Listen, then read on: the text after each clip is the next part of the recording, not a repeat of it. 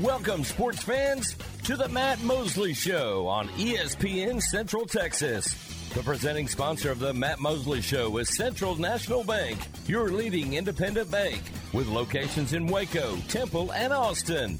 Also sponsored by Allen Samuels Dodge Chrysler Jeep Ram, Barnett Contracting, Coryell Health, Element Waco Hotel, Helberg Barbecue, Jim Turner Chevrolet, Marineland Boating Center, Schmaltz's Sandwich Shop, Witt Building Supplies, and UBEO Business Services. And now, ladies and gentlemen, here's Matt Mosley. It is the Matt Mosley Show. On, uh, well, it's kind of getting ready. We got big basketball coming up tonight at the Foster Pavilion. It's a late night. You know, I never know, Aaron. I mean, I think because it's so new and because it's a good matchup, it's a top 25 matchup. I think it'll be a. I mean, certainly it will be a full house. I know all the students are going to be there, and that's that's great. I think they've got their full allotment of tickets, which is kind of unbelievable because they're not back in school yet. I forget when they start again, but I think it's next what Monday or Tuesday. So uh, but that's great. That's great. And uh, students will be there in mass. The eight o'clock games, I don't know. It goes. It's it's in some ways, Aaron. It allows the Dallas and Austin crowd. Houston's a little bit further away. It allows them more time to get down there. Right, you can leave. You could leave Dallas at 5:45, 5:30, and be okay for an eight o'clock tip, but it puts them home at about twelve thirty or one in the morning. Now, you know, I think you, I think it's okay. I think it's a sacrifice worth making, but um, those are interesting games. Saturday ones are easy to kind of plan for and all that. In fact, Aaron, I think we got a Cincinnati matchup coming up, and I'm trying to figure out a way to kind of. I got like my daughter has a dance and I'm supposed to uh, make an appearance at the photo shoot and then I'm thinking about doing that and then racing out of town. Um, although it didn't when I first threw that ventured that one out there, it didn't. There, there needed. It seemed like the parents were supposed to go out after the the photo. So I got to figure out how to play Saturday. I could be in some trouble. But tonight we got BYU at 3:20. Aaron uh, Kevin Reynolds who went to SMU, covers BYU, and uh, I thought it'd be kind of a fun time too to ask him about our old buddy Gerry Bohanon Jr. You know, and going in the portal from South Florida to BYU. I mean, I, Aaron, I think we look up sometimes and wonder now who has eligibility left, and and generally the answer these days with the COVID year and all that is everyone, and Aaron, do you think we'll still be talking about like somebody having a COVID year, like five years from now? don't you feel like the COVID COVID year? I don't know. I mean, that I guess the COVID season was 2020. I mean, we're now in 2024, but I feel like for another couple of years, people are going to have COVID seasons because the true freshmen will get like a red shirt and a COVID season.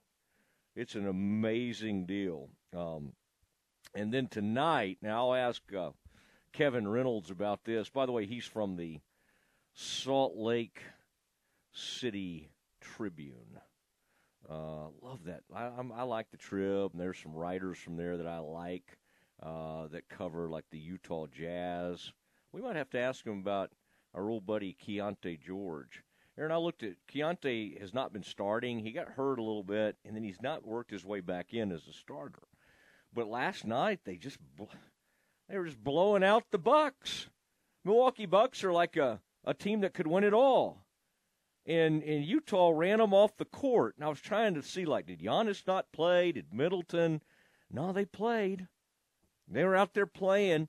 Keyonte comes off the bench. He was Think four for nine from three, scored 19, 19 or 20 off the bench last night. Love that. Love seeing that. But uh, so we'll have a lot to get into um, as uh, because this BYU basketball team. Uh, oh, the other thing, Aaron, I was going. We were talking about the COVID years.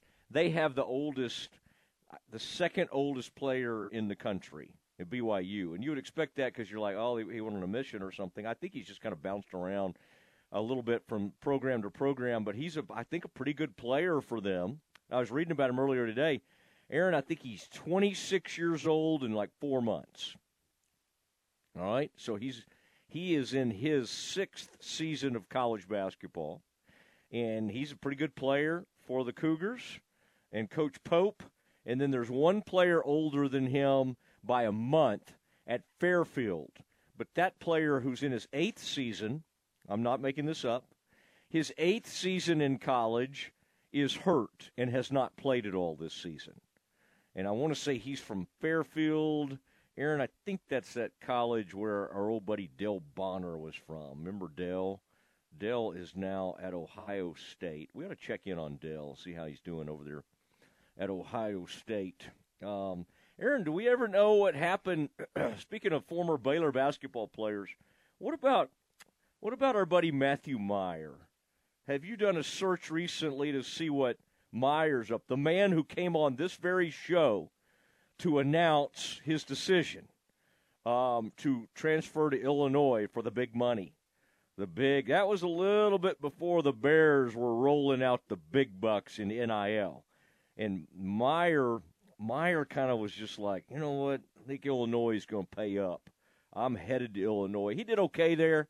Wouldn't say he did great, um, but uh, kind of interesting. And Illinois is playing pretty good basketball despite uh, losing their best player on some disturbing allegations uh, there in uh, Champaign. Uh, Aaron, what do we what do we know about our buddy Matthew Mayer? He's currently playing in the G League for the Rio Grande Valley Vipers. Uh, and isn't that Houston? Is that Rockets? Rio Grande? Is that do they aren't they connected to the Houston Rockets? Maybe. He's got the Dallas Legends connected to the Mavs. I thought maybe the Vipers were. connected. yes, that's correct. The they're they're a Houston okay. Rockets uh, G League team. Okay. And that I've, I was just looking, I've, and this is from a couple months ago, but it's, I just found one box score. He had like four points and, and three rebounds in about 10 or 11 minutes in one game. G League? Mm-hmm. All right. Well, that's good. That's good, Aaron. Quickly looking up our man, Matthew Mayer. Aaron, is there anybody else we want to know what happened to? I mean, Pierre Jackson's probably, as we speak, put putting in about 40 on somebody. I don't know what level. He may be overseas still, but what a what an unbelievable player he was. And I saw recently Andre Branch was honored. I was trying to get a hold of Andre. Did y'all have Andre on? I think you did, Aaron. Didn't uh, John John have him on? Yeah. Um, golly, the great Andre Branch. I, so, I must have gone in the Baylor Hall of Fame. Yeah, so underrated as far as when, oh. and I'm guilty of it too. But as far as when people talk about former Baylor greats, he does not get enough. No, does not get talked about enough.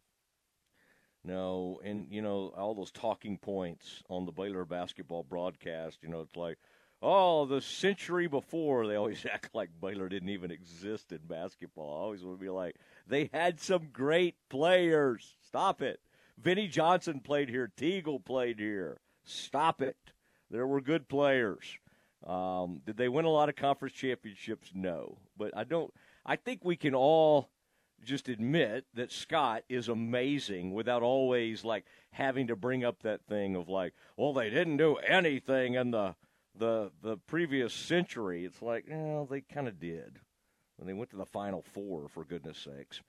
Uh, Aaron, it was the 1940s. Led by star player Jackie Robinson, not that Jackie Robinson but another Jackie Robinson. In the 1940s, the Bears made it to the Final Four. They were really good in like 46 and 48, I think it was. Got to go way back. All right, Aaron, let's. We've got a lot going on in the NFL, and I may need to step into the breaking news room uh, for just a moment here because I thought this was a Uh-oh. pretty big and I know it's happened earlier today, and I know it's already been addressed on our other shows, especially probably the Press Box, a show that likes to get into the NFL. Not that John doesn't, but John stays with college athletics a lot of times. Um, the Titans fired Vrabel. Aaron, you remember on this very show, we were kind of reporting rumblings. I don't know. I don't know what's going on with the Titans. I'm hearing things. I'm hearing things with the Titans. They did it. They fired the man. Vrabel is out after a six year run, had winning records in his first four seasons, and started seven and three in his fifth before the wheels came off in Nashville. I mean, Aaron, do you feel like they gave Jeff Fisher a little more grace over the years? I feel like Jeff Fisher, I mean, I know he made it to a Super Bowl, but it's like, golly, Fisher got to hang out there forever. Vrabel, Aaron, he's about our age, just a little bit younger than us, ends his tenure with the Titans with a you know when I say that Aaron, you know what I'm trying to say. Very young coach, right? Very young, very young and up and coming coach. Ends his tenure with the Titans with a 54 and 45 record. Now where does he go? Because suddenly he becomes he and Jim Harbaugh are like the two best coaching options. And Aaron, his old team, it immediately started coming up with um, with the uh, Patriots. Would that be would that be the place he ends up? I mean, is that what the, is that what Kraft wants to do? Does Kraft want a total change, or does he want somebody kind of from the Belichick tree? I mean, I where is Belichick going to land in all this? If he still wants to coach, there's going to be people interested in him. Um, I mean, now some people would dispute that Vrabel's not on the Belichick tree. He played for him, Aaron. He didn't coach under him. He he played and started his NFL coaching career in Houston under Aaron. Wait for it, the great Bill O'Brien. All right, um, Vrabel I mean, I think he's good. Um, and and you know, Jerod Mayo has been thought to be Belichick's successor for a few years. If Belichick left, but it's if it's not Mayo, then Vrabel's got more experience. I mean, I think Mayo's a great coach. I love the guy. I mean, I like him. I really do.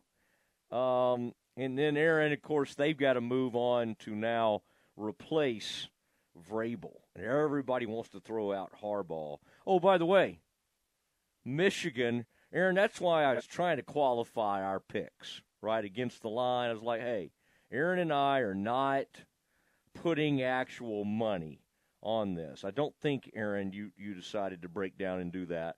Um, so I was trying to, because I don't, I think if you need, if you want to listen for betting advice, you need to listen to people that are actually plunking down their hard earned money. Aaron, is our money hard earned? I, I, think uh, sort of. Um, we didn't put any money on it, but I, I, thought the Huskies would perform better than they did. I, I would say, Aaron, there was a moment where they were still in it. It's only 20 to 13. They're down, and, and the defense is playing better, and they complete a ball finally downfield and they call it back for holding. Now that holding call, I think Aaron, that poor guy, 63 for Washington, the tackle. I think he was having such an awful time that they just were at that point. They're just like, yeah, I think he had to hold. I think on that play that I'm thinking about, and Aaron, one time he totally held, you know, it was a bad hold. But on that one, I thought he just kind of shoved the guy. Like I didn't think it was a bad. I didn't think it had to be called, and that would have allowed some drama. Well, then they put him back there like first and 25 or second and 20, and they just didn't. From there, they really never had another chance in the game, and and Michigan got it done. Aaron, I'm not a Michigan fan. I mean, I do think they cheated. Um, I, but I mean, hands off, hats off to the players.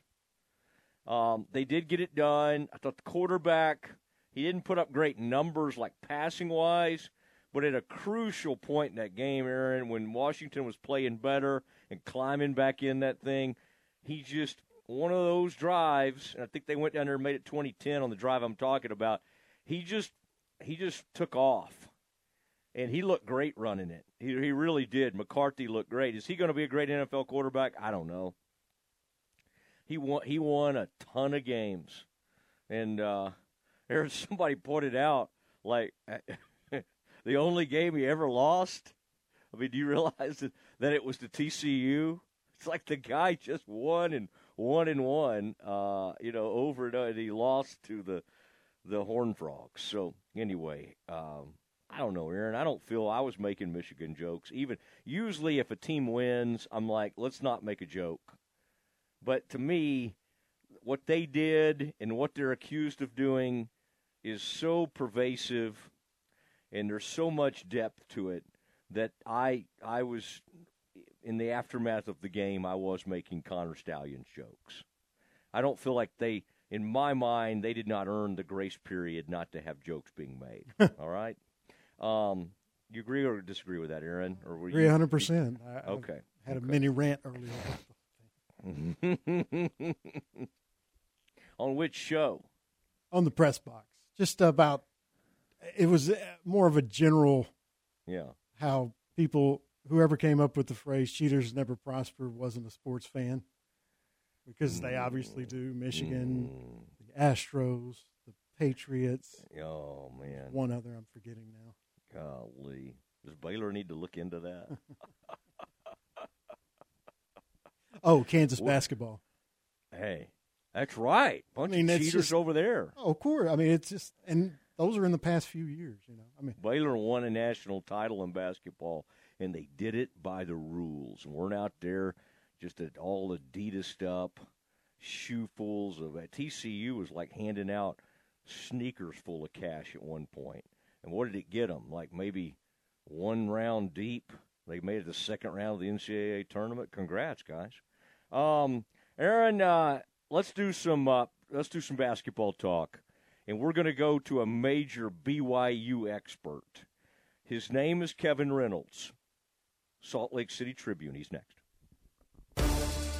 Baylor Bear basketball all season long here on ESPN Central Texas. The Bears host the BYU Cougars in their Big 12 home opener Tuesday in Foster Pavilion. 7:30 for the countdown to tip-off. 8 p.m. tip-off Tuesday. Join Baylor Athletics Hall of Famer Pat Nunley and the voice of the Bears, John Morris, for Baylor Bear basketball right here on ESPN Central Texas.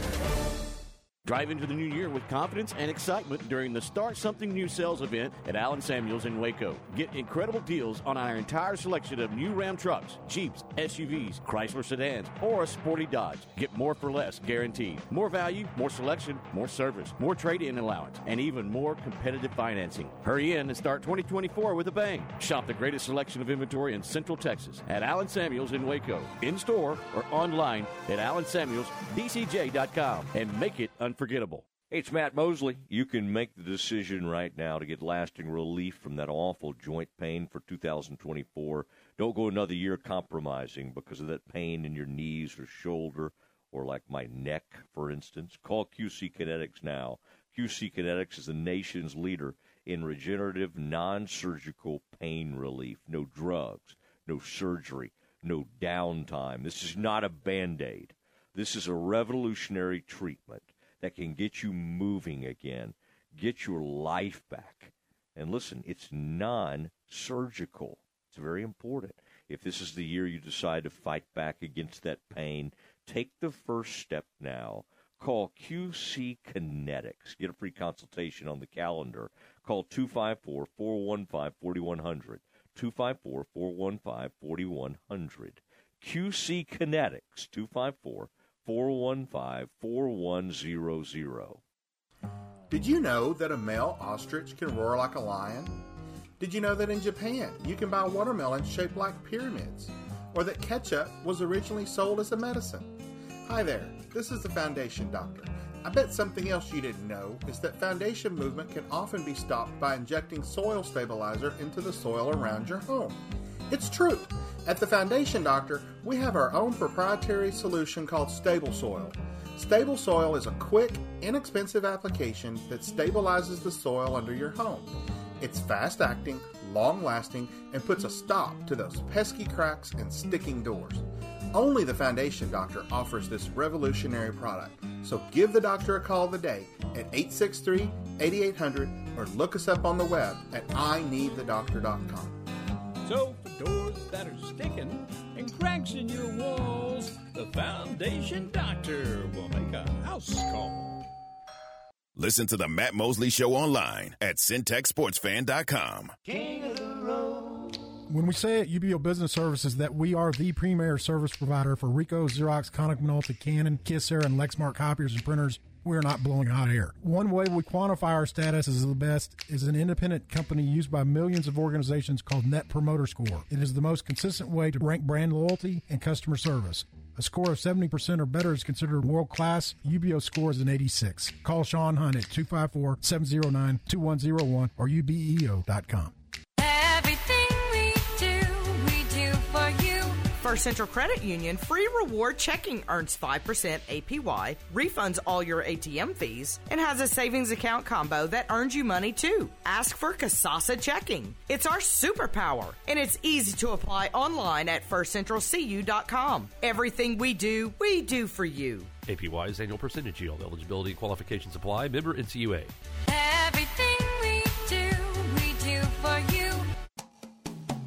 Since 1975, Schmaltz's Sandwich Shop has been serving their one of a kind sandwiches, soups, and salads to hungry Central Texans. They start early in the morning baking their homemade artisan bread. The sandwiches are oven toasted, giving the bread a crunchy crust covering and a soft and dry, airy center. Ask for everyone's favorite, the Schmaltz, a combination of three cheeses, three meats, and all the fixins. They welcome phone in orders at their Town West or downtown locations. Waco born and bred, Schmaltz's Sandwich Shop. It's 9:30 on a Saturday night. You're at the ballpark getting hot dogs for the kids and your debit card doesn't work. Lucky for you, Central National Bank's after-hours service is ready to help you get out of all kinds of ninth inning jams. Just contact us from 6 to 8:30 in the morning or from 5 to 10 in the evening, and we'll connect you to a local person who can answer questions and fix problems. Bank different. Bank Central. Central National Bank. Member FDIC. Now back to the Matt Mosley Show on ESPN Central Texas. It is uh, the Matt Mosley Show, ESPN Central Texas. NFL Blitz coming up in just a little while, 340. More firings uh, to announce to you and react to. Kevin Reynolds joining us now, BYU uh, reporter. I followed him in football and now doing some hoops. He's in town. And Kevin, welcome back to the Matt Mosley Show. Have you put your eyes on the new Foster Pavilion, or are you waiting until uh, tonight to uh, to get your first glimpse of it? Yeah, I'm I'm waiting for tonight. Uh, haven't seen it, but I'm very excited. Obviously, saw it on on TV and and Twitter and everything. It looks it looks awesome. All right, that's pretty cool that BYU folks, from what I could tell, showed up to meet the group when they sh- maybe last night. I guess they got in there and maybe were able to shoot around and and get a feel for the new Foster Pavilion. Um, is that a pretty common thing as BYU makes its way around the country that the BYU fans will will show up maybe even the night before a game to greet them? Yeah, I think it happens from time to time. Uh, you, you saw it a little bit. Um, BYU, like a lot of schools, went on a foreign tour um, in the summer. Uh, I think they had kind of a similar thing happen happen there, um, and then occasionally you see it on the road um, at, at different places. Obviously, a lot of it's changing now as as BYU kind of travels to different places in the Big 12, uh, coming from in basketball at least the West Coast Conference. So things are a little bit different, um, and this will be their first trip, and this is their first trip uh, to Waco as a member of the Big 12. So um, but yeah, it is. It is. You, you see it from time to time uh, when BYU gets on the road. What has BYU done this year when they're playing well? And they were playing well enough to be ranked 12th before they lost to Cincinnati. Well, that had to be a really bad home loss, especially they were leading in the second half. Trev, uh, you know, Knell, uh, Trevin Knell hit nine threes in that game, and I was just looking at it. I mean, they only scored what sixty points in the game, so he had about half their points from three. But like when BYU has been playing well this season, what is it that they do? Obviously, they can hit the three, but I generally they've had some nice big guys in the past, and they like to do the high low.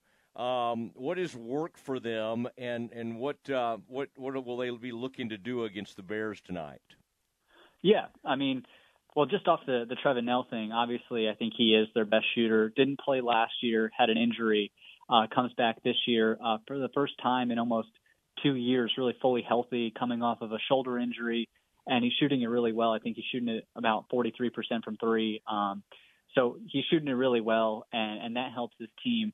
Uh, last game you talked about it. He he sat almost six minutes in that second half, from about the 10 minute mark to the four minute mark in the in the down the stretch of that game, down the stretch, um, and essentially Cincinnati took it from about a one point lead when he went out to a eight or nine point lead by the time he came back in. So that was a little bit confusing um, last week. But overall, you know, you talk about how BYU has kind of changed who they are, and I think that started um, a very conscious effort last year. the start of last year, um, their last year, the WCC, I think Mark Pope and the staff looked at it and they had kind of they had flirted with being a, a top 30, top 25 team pretty consistently through his first couple years there. Uh, you remember the COVID year, you know, BYU uh, was a you know a, a really good basketball team, uh, probably a projected high seed in the NCAA tournament, and had a lot of veteran guards, you know, Alex Barcelo, and you can kind of go down the list. And like you said, you know, they had a you know good good group of, of big men too. Um, but they kept kind of running into the Gonzagas of the world. They would beat them once or twice, but they kept running into these, you know, the offense just the ceiling wasn't high enough, and the ceiling wasn't high enough going into the Big 12. So they kind of changed everything around um, going into last year and put a, a, a pretty big investment on on playing at a faster tempo. They went from more of a half court team to they're going to push the pace and they're going to shoot a lot of threes. And right now, you're kind of seeing a lot of the the manifestation of a lot of that, right? Um, this is a team I think that's second in the country in terms of the percentage of points they get from the three point line. I think it's something it's over forty percent, forty three percent if I'm not mistaken. So that you know that's a number that not a lot of teams have, and sometimes they're overly reliant on the three. They didn't shoot it particularly well against Cincinnati, um, and you know they just take a ton of threes throughout the game. So you know if if you go macro and a big picture, like that is what Mark Pope ha- has tried to do over the last two years, and he's kind of in the second year of this transition to to this style of offense that he feels like has a higher ceiling. And you've seen, you know, glimpses of it, glimpses of it work, but you've also seen the struggles and and I think Cincinnati last week, and we'll see what tonight looks like. But you can kind of see this team you know, take a couple steps forward and a couple steps back in, in real time as they kind of try to take on this new identity. Is the Marriott Center considered a really tough place to play? I mean, obviously, it'll be interesting as as the Bears will. You know, I, I think they did go there a couple of years ago or a few years ago. I remember some game that they had there. Um, what is that place like? I bet it's a, quite a bit bigger then this there'll be 7,500. You'll notice at Foster Pavilion they went smaller. They downsized by nearly 3,000 in capacity, and so they wanted to make it a smaller, more intimate feel. Um, the Marriott Center, in my mind, I've always imagined it was like 17 to 19,000. Am I going too high there? What's the and, and what's that? What is that like? Is that a is that generally been an extremely play, uh, tough place for people to play? Yeah, I mean Marriott Center is I think tops out at basically 18,000. Okay. I think it's around 17,800, 900 if I'm if I'm remembering correctly. It is I, I think if you look at KenPom, I think the Marriott Center it was at one point I think the ninth biggest venue in college basketball. Now it, it's down to about 15. Um, so it's a it's a big place to play and it's a unique place to play in in terms of there's you know pretty good fan attendance at, at the Marriott Center pretty much every night, um, even in non-conference. You know, it's surprising sometimes on on some nights where you're looking around and the announced attendance is around 14,000 for games in the non-conference. So, like that was unique. Even when I got to BYU, I, I was pretty surprised about, um, you know, the attendance on a pretty consistent and nightly basis on a nightly basis for how big that place is. So it, it is different from Baylor and, and, a lot of other venues in that regard. Um, so yeah, there there there is kind of two two different ways. I think you know I think the Baylor the Baylor way and a lot of different venues is make it a little bit smaller and mm-hmm. have it be really loud. And I, I'm I'm looking forward to that tonight. Um, but the Marriott Center is really it, it's a huge huge venue you saw what it did for SMU to renovate that place, and then it became kind of the place to be in Dallas for a little while under Larry and even Jankovich a little bit after him. And so the newly renovated Moody, a lot of us remember the old Moody, that's kind of what they're going for here. You know, great lighting, almost like the fans are in more of a theater type deal, but also they've kind of created an old Midwest – um, kind of. So I'll be anxious to kind of see what you think as you look around. The video boards are kind of cool. Um, so yeah, I think I think um, I think you'll enjoy it. But you being a former SMU student or an SMU grad, I thought I, I thought you would enjoy me bringing up Moody. Yeah, no Moody. Moody, I, I covered the kind of the latter years of the Jankovich era, and okay. uh, you know whenever they they had some runs in them, you know, down the stretch where they're hosting the Memphises of the world. And Memphis is really good, and uh, Georgetown when they came into town, um, and that place gets can get really loud if, if it's packed. It doesn't always get packed, obviously, as you know, but yeah, I'm, I'm excited to see what Baylor, how Baylor kind of took from that, and see what see what it looks like tonight. All right, Kevin Reynolds joining us on the Matt Mosley Show, ESPN Central Texas, Salt Lake City uh, Trib as he makes his way to the pavilion tonight. Do you ever uh, check out the Jazz? Um, I mean, Keyonte George, a Baylor player, uh, we've uh, been interested in watching him this year. He was a starter, then he got hurt. Now he's not in the starting lineup. I know Andy and some of those guys that cover that team, but uh, I would say Keyonte George has been embraced in the Salt Lake City area. Not quite like Donovan was, but I would think it's um, hopefully he's fitting in there pretty nicely. Yeah, I mean Andy and Eric they they have a better better pulse on that than me, but yeah, from a from I, I went over to summer league um, when Keyonte was playing. Uh, they play their little mini summer league in uh, in Salt Lake City with about four teams. Oklahoma, the Oklahoma City Thunder were there. Um, I forget the other two. I think it might have been Memphis, but uh, yeah, he he's been playing pretty well. Um, you know, I covered Keyonte when he was in high school, when he was back in Louisville as a, mm. as a freshman in high school, and then obviously, you know, he was he was in the Metroplex in Dallas for a while. Um, and you know, the one thing that always you know struck me about Keyonte and kind of his development is how much of a you know he was always a really good scorer from what I remember, but like I think he kind of changed his body too. Um, coming into into the league and uh, you you would know this better, kind of his from his you know season at, at Baylor and then to mm-hmm. the Jazz now. But you know, he he I, I think he's been embraced pretty well um, in Salt Lake, and I think you know they've trusted him and they put a lot into his his investment and uh, his his growth. Another Metroplex uh, player, Caleb Lohner, who transferred to one of those prep schools, I think up in Utah somewhere, but mm-hmm. he was at BYU now at Baylor. Gives Baylor a lot of energy off the bench. Probably had hoped to be a starter, and that really hasn't uh, worked out. But in talking to the BYU program and the people that are around it every day, like yourself, I mean, it, what what are the what are the thoughts on Lohner? I mean, he's he's an interesting guy, and I think he probably loved being up there where he could snowboard and do all that. I'm not sure basketball coaches loved that he liked all that adventure stuff, but I would think that uh, in his short time at BYU, uh, people did enjoy him because he he um, he's a leaper, high high energy guy. Thought he was going to become, and he's getting a better three point shot. He just doesn't get to play a whole lot. What is the what what what about uh, what do people say about about Caleb Lohner now that uh, he's left BYU and he's at Baylor?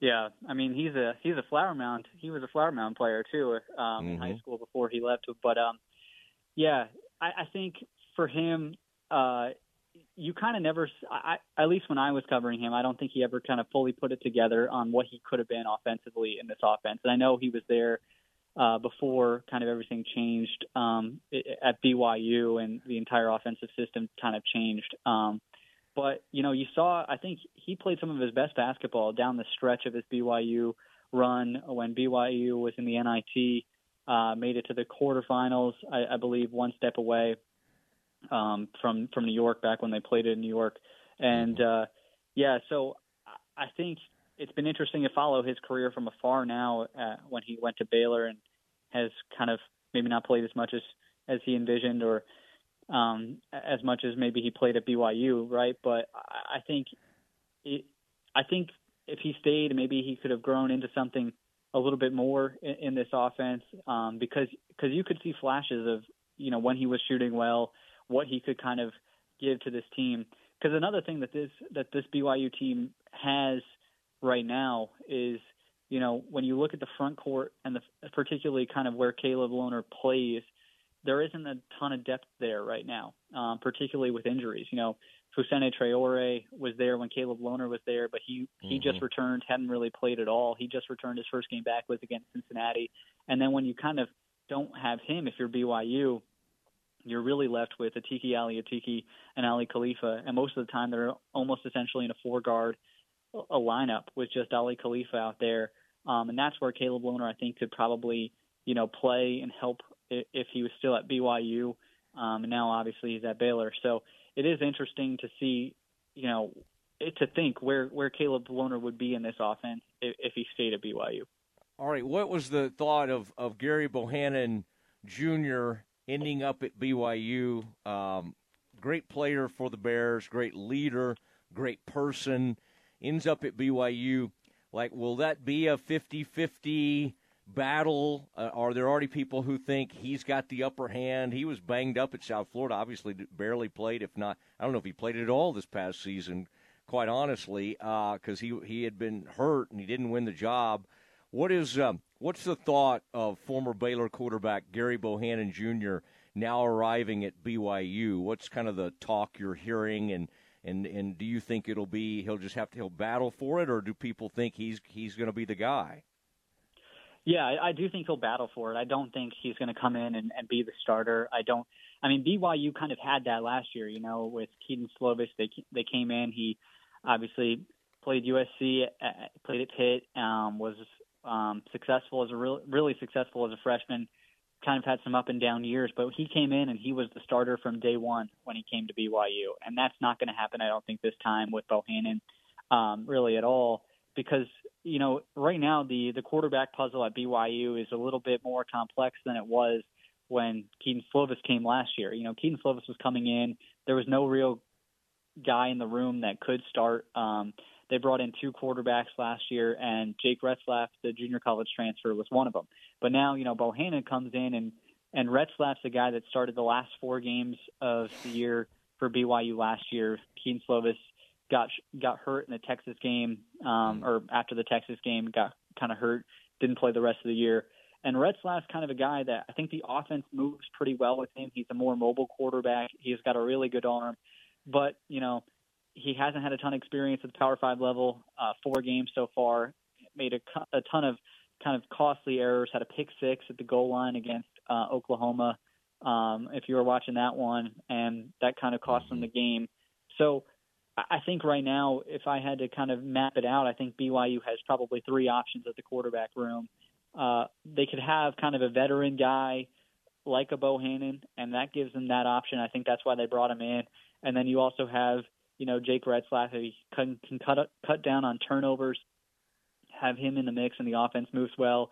Um, and then you also could go young and and look at you know a Ryder Burton or a Noah Lugo. Noah Lugo is out of is out of Texas um, in, in the Fort Worth area, so and he's coming in early. Um, so you can kind of go three different routes, and it gives BYU a little bit more flexibility for this spring and summer as they kind of have this quarterback battle of where they're going to go. Because beforehand, I don't think there was there was there was no great option. Either you're relying on a on a junior college transfer who's played four games to to make a huge leap and cut down on turnovers, or you're asking a guy who has never played a college snap to, to be your starter. And so now you kind of have a legitimate third option um, and third way to go, where you know you have some wiggle room if if Retzlaff can't make a jump or if or if the young guys don't look ready to play. You know, and, and I think they need that because they need to make a jump in, year two of the Big Twelve, as as mm-hmm. you know have they how active has BYU been in the portal and what did they learn about themselves this year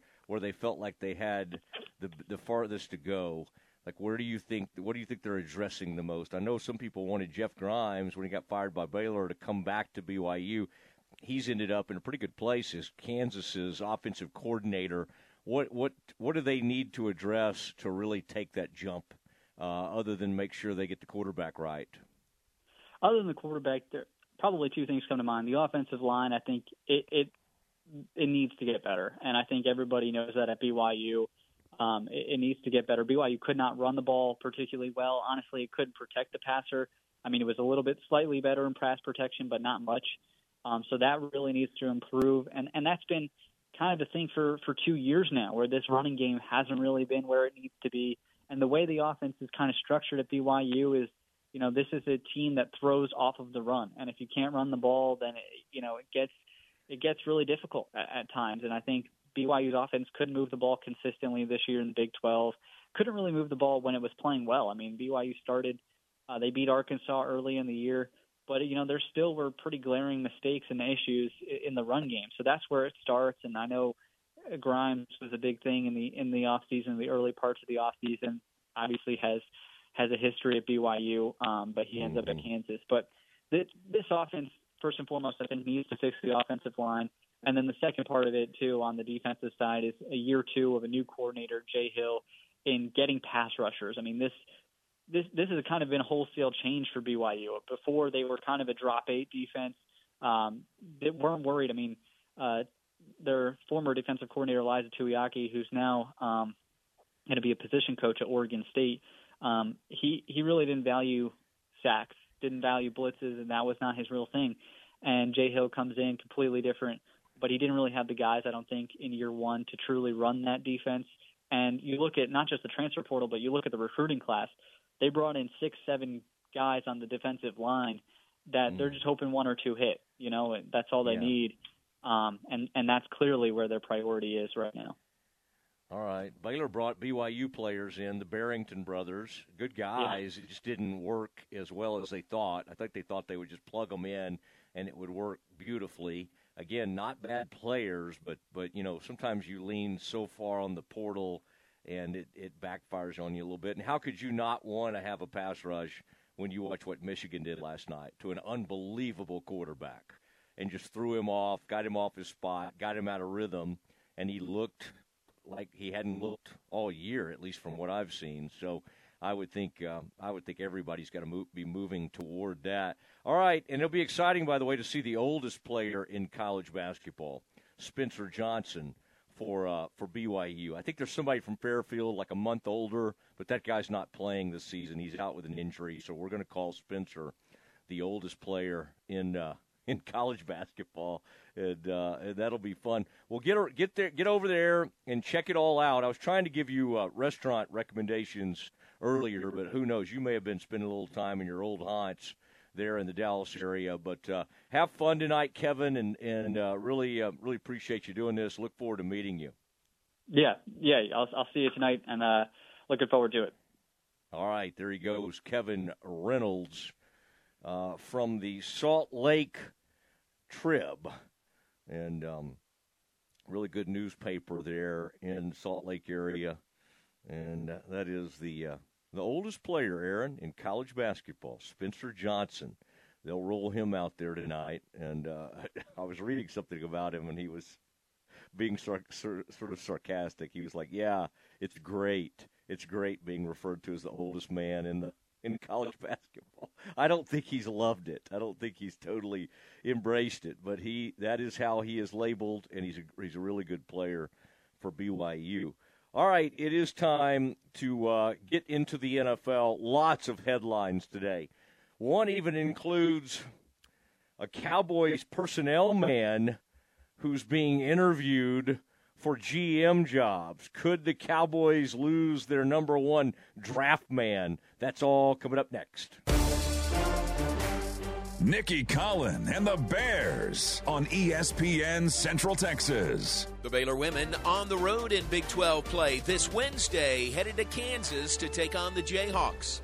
6 p.m. for the countdown to tip off. 6:30 tip off Wednesday. Tune into Baylor women's basketball with Derek Smith and Lori Fogleman all season long on ESPN Central Texas.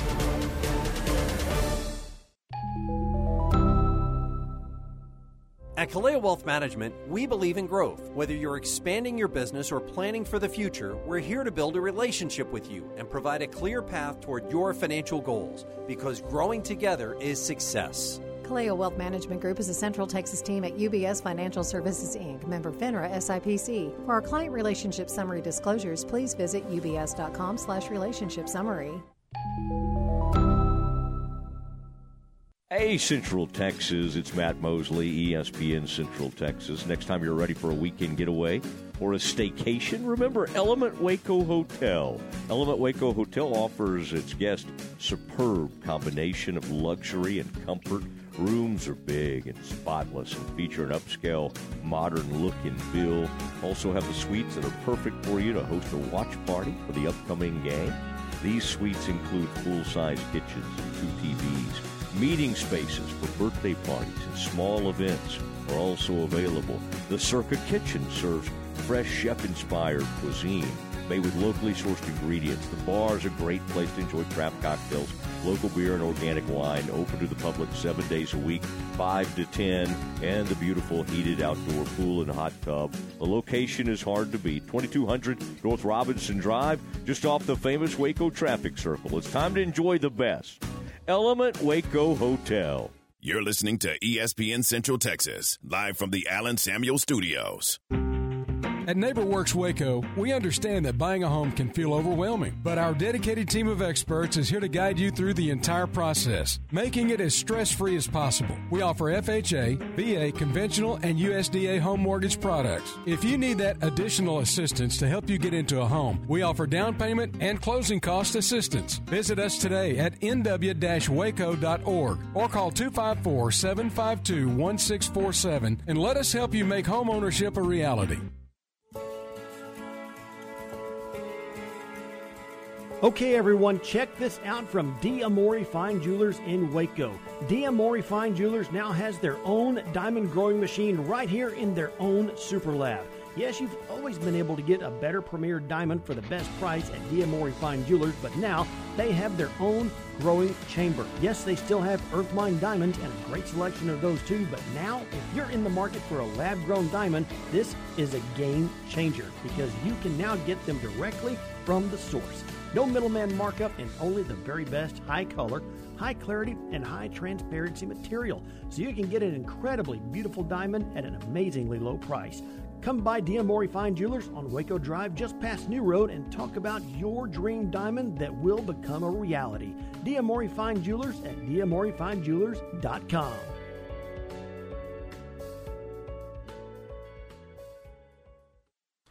Did you know that a male ostrich can roar like a lion? Did you know that in Japan you can buy watermelons shaped like pyramids? Or that ketchup was originally sold as a medicine? Hi there, this is the Foundation Doctor. I bet something else you didn't know is that foundation movement can often be stopped by injecting soil stabilizer into the soil around your home. It's true. At the Foundation Doctor, we have our own proprietary solution called Stable Soil. Stable Soil is a quick, inexpensive application that stabilizes the soil under your home. It's fast acting, long lasting, and puts a stop to those pesky cracks and sticking doors. Only the Foundation Doctor offers this revolutionary product. So give the doctor a call today at 863 8800 or look us up on the web at ineedthedoctor.com. So, for doors that are sticking and cracks in your walls, the Foundation Doctor will make a house call.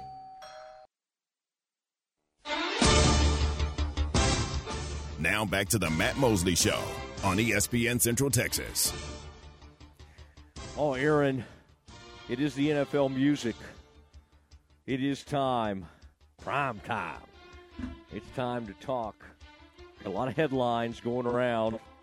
And Aaron, our old buddy Aaron Rodgers, back on back on TV. Oh, it gets better and better. Who's he going after this week? Did he apologize to Jimmy Kimmel? Not exactly. Aaron Rodgers educating all of us. Okay, he's got world news, he's got Epstein news. You never know what Aaron Rodgers might share with us next as he goes on with the man in the muscle shirt, the man, the myth. The, the one thing I'm not tempted to do, Aaron, is on the national title game. I used to like when they'd have the coaches on there, like talking through the game. Like that was the first kind of simulcast I liked. And I love the ManningCast. I, I just don't have any. The McAfee, I get it. And I, I kind of at one point thought he was kind of funny. I, his act's grown a little tired with me. And now he's devolved into some guy, like almost trying to get himself fired. Aaron, I've gotten myself fired before. it's not that fun. You should not like seek that out. Oh my goodness! Come on, come on. On the air, you know, going on the with having the Aaron Rodgers on weekly to stir it up, and then you start ripping your own management. Now, I think it's kind of funny to take a poke at your bosses sometimes. I, I think that's okay. I'm sure our people wouldn't love that, but when you just you just single them out by name and just and basically accuse them of trying to undermine your show. it's just I I, I don't know how much longer Matt, the McAfee thing is uh, for ESPN. You were about to say something, Aaron. The Titans fired oh, coach. Oh, okay. I'm sorry. I thought Oh. you were. I thought you had something to say about the McAfee thing. I heard you chime in there. I thought, but all right, we'll, Well, I mean, back he- to it. Yeah. That's all anybody talks about. He's getting exactly what he wants. It's national news headlines talking about his show every day, and that's what everybody with a talk show would like. Not everyone wants it to be negative like it is with him. Yeah. Some people don't care, and obviously he doesn't. He what's weird is he doesn't like he owns that show, but ESPN runs it. And They've reached some kind of agreement. And while they might like people talking about it, they're when they came up when they put their ratings out, Aaron, it wasn't good. You know how the, our ESPN Central Texas ratings came out, I don't know, a month, two ago, whenever it was. They were great. They were tremendous. His ratings not solid. And that's when that's what led him then to to publicly call out one of the ESPN exec- executives for trying to sabotage his show. I mean, sometimes you just got to listen. I've had, I was on in 10 years in a top five market. I've had bad ratings, I've had good ratings. Unfortunately, you only remember them when they're bad. You're like, oh no. And they used to put them in the paper. You know, you wake up and they're like, well, Mosley. Mosley's ratings are down this period. Now, sometimes they were up. You'd be like, yeah, that's good. But uh, I used to think Aaron, the, the morning news guy, who's I've liked, he was a longtime friend, but he was the media critic. I felt like the only time he would would mention them was when they were low. It's like, hey, I'd even text him. I'm like, hey, we just did great ratings. You want to put these in there? Be like, whatever reason, those would not end up in the paper. But boy, if we had a rough period, if we had a rough quarter, like, uh, Mosley, Mosley and Galloway are down. All right, that's when Aaron, you're glad it's called Galloway and Company when your ratings are down. leave, leave me out of that. All right, what else do you have, sir? The Titans fired head coach Mike Vrabel today after Hmm. back-to-back losing seasons, even though they could have possibly trade traded him, seeing that he had might have trade value to other teams with head coaching vacancies. But the team's owner says she didn't want to wait out such a scenario. In an interview posted by the team Tuesday, controlling owner Amy Adams Strunk was asked if she considered trading the coach instead of firing him. She's talked about there being a misconception about coaches' contracts and they have to be a willing partner, and that she didn't want to kind of go through all that trouble, which I don't think speaks very highly of your franchise. I can get Yeah. wanting to a clean break with the coach, but I'm like, if you can get a second or third round pick for a Yeah. coach you're going to fire. You're doing your franchise a like- disservice if you don't do that. Seems like Gruden brought in like uh, either like a first round pick, maybe two first round picks back in the day. Um, other coaches that that uh, have have ended up bringing in like I think I think maybe the Saints ended up getting some kind of I don't know. Sean was out for a year, wasn't he? I was trying to think if the Saints somehow got any anything for Sean Payton, but he may have been out for long enough that it didn't work out that way. But there are coaches that uh, you can work in a trade. Who was the last one, Aaron? That Gruden got a big haul when he went from the Raiders to the Bucs. I mean, I, I feel like that was uh, that that was like maybe two first round picks. Has there been one? Oh, in They got a first rounder for Payton. to- what's that? They got a first, a second, and a third for Payton. Golly, how about that? yeah, but they're And then Sean goes and wins what seven games or whatever. and runs off a Hall of Fame quarterback. Embarrasses Shows him him up. times. I mean, uh, maybe he just maybe he just was in love with Jarrett Stidham. there are some names, Aaron, that we'll will never, you know, they'll always be there. Oh, Yeah, oh, Stidham, the former Baylor quarterback, it'll never go away. Stidham still, I mean, there's there are a lot of things worse in life than being like a marginally talented quarterback, and he was a he was a very talented college quarterback. Never did great in college. I don't think did that great when he went to Auburn, but good enough to you know kind of hang around and probably he'll end up like what's the guy Aaron that was from Missouri that literally has been a backup quarterback for 14 years. Not Chase Colt. Daniels. Yeah. Yeah, I mean, I, I, he's, he's going to end up having, what, a thir- 12, 13, 14 year career as a backup. And he's made a ton of money. Made a ton of money. Matt uh, Matt Flynn made a ton of money uh, backing up Aaron Rodgers. Goes to the Seahawks, and the Seahawks paid him all this money, and then they, they, they got Russell Wilson in the draft. Said, this guy seems pretty good.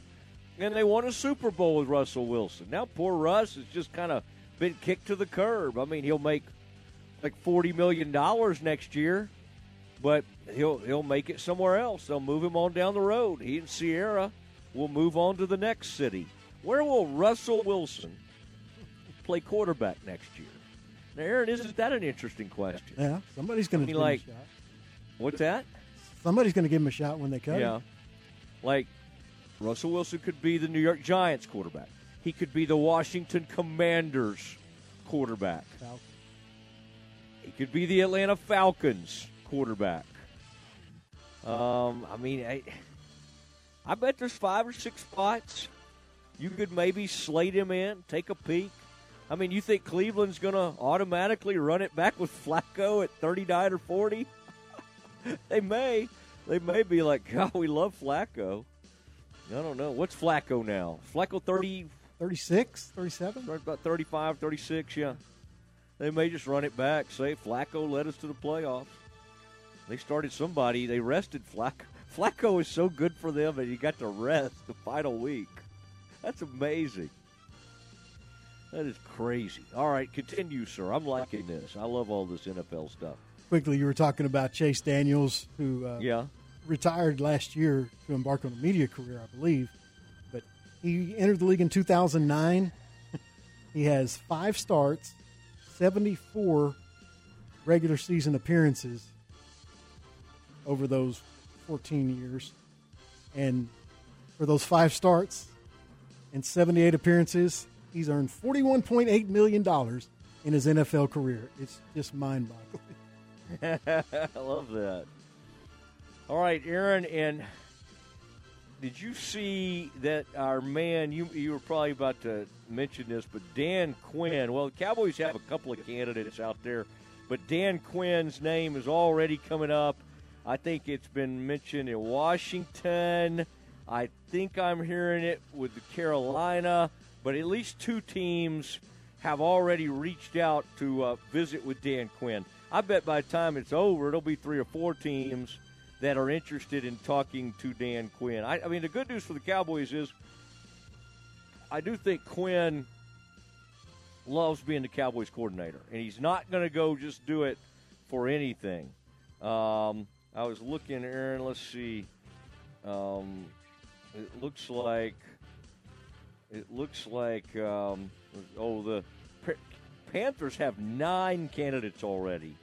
Uh, Brian Callahan, the offensive coordinator with the Bengals. Canales, the offensive coordinator, Tampa Bay. Ben Johnson, interview requested by Detroit.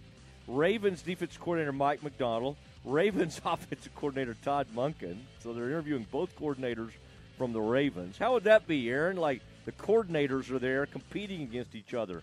Raheem Morris, that would be from the Rams defensive coordinator. And then Dan Quinn.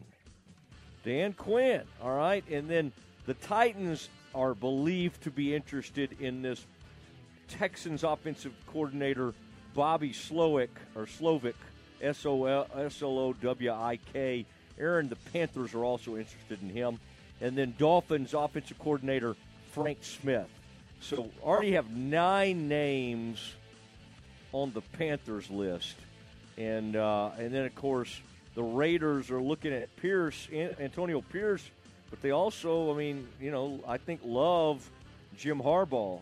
I think, I think, uh, I think, you know, Al Davis's son would uh, love to get in the Harbaugh sweepstakes. All right, Aaron, continue, sir.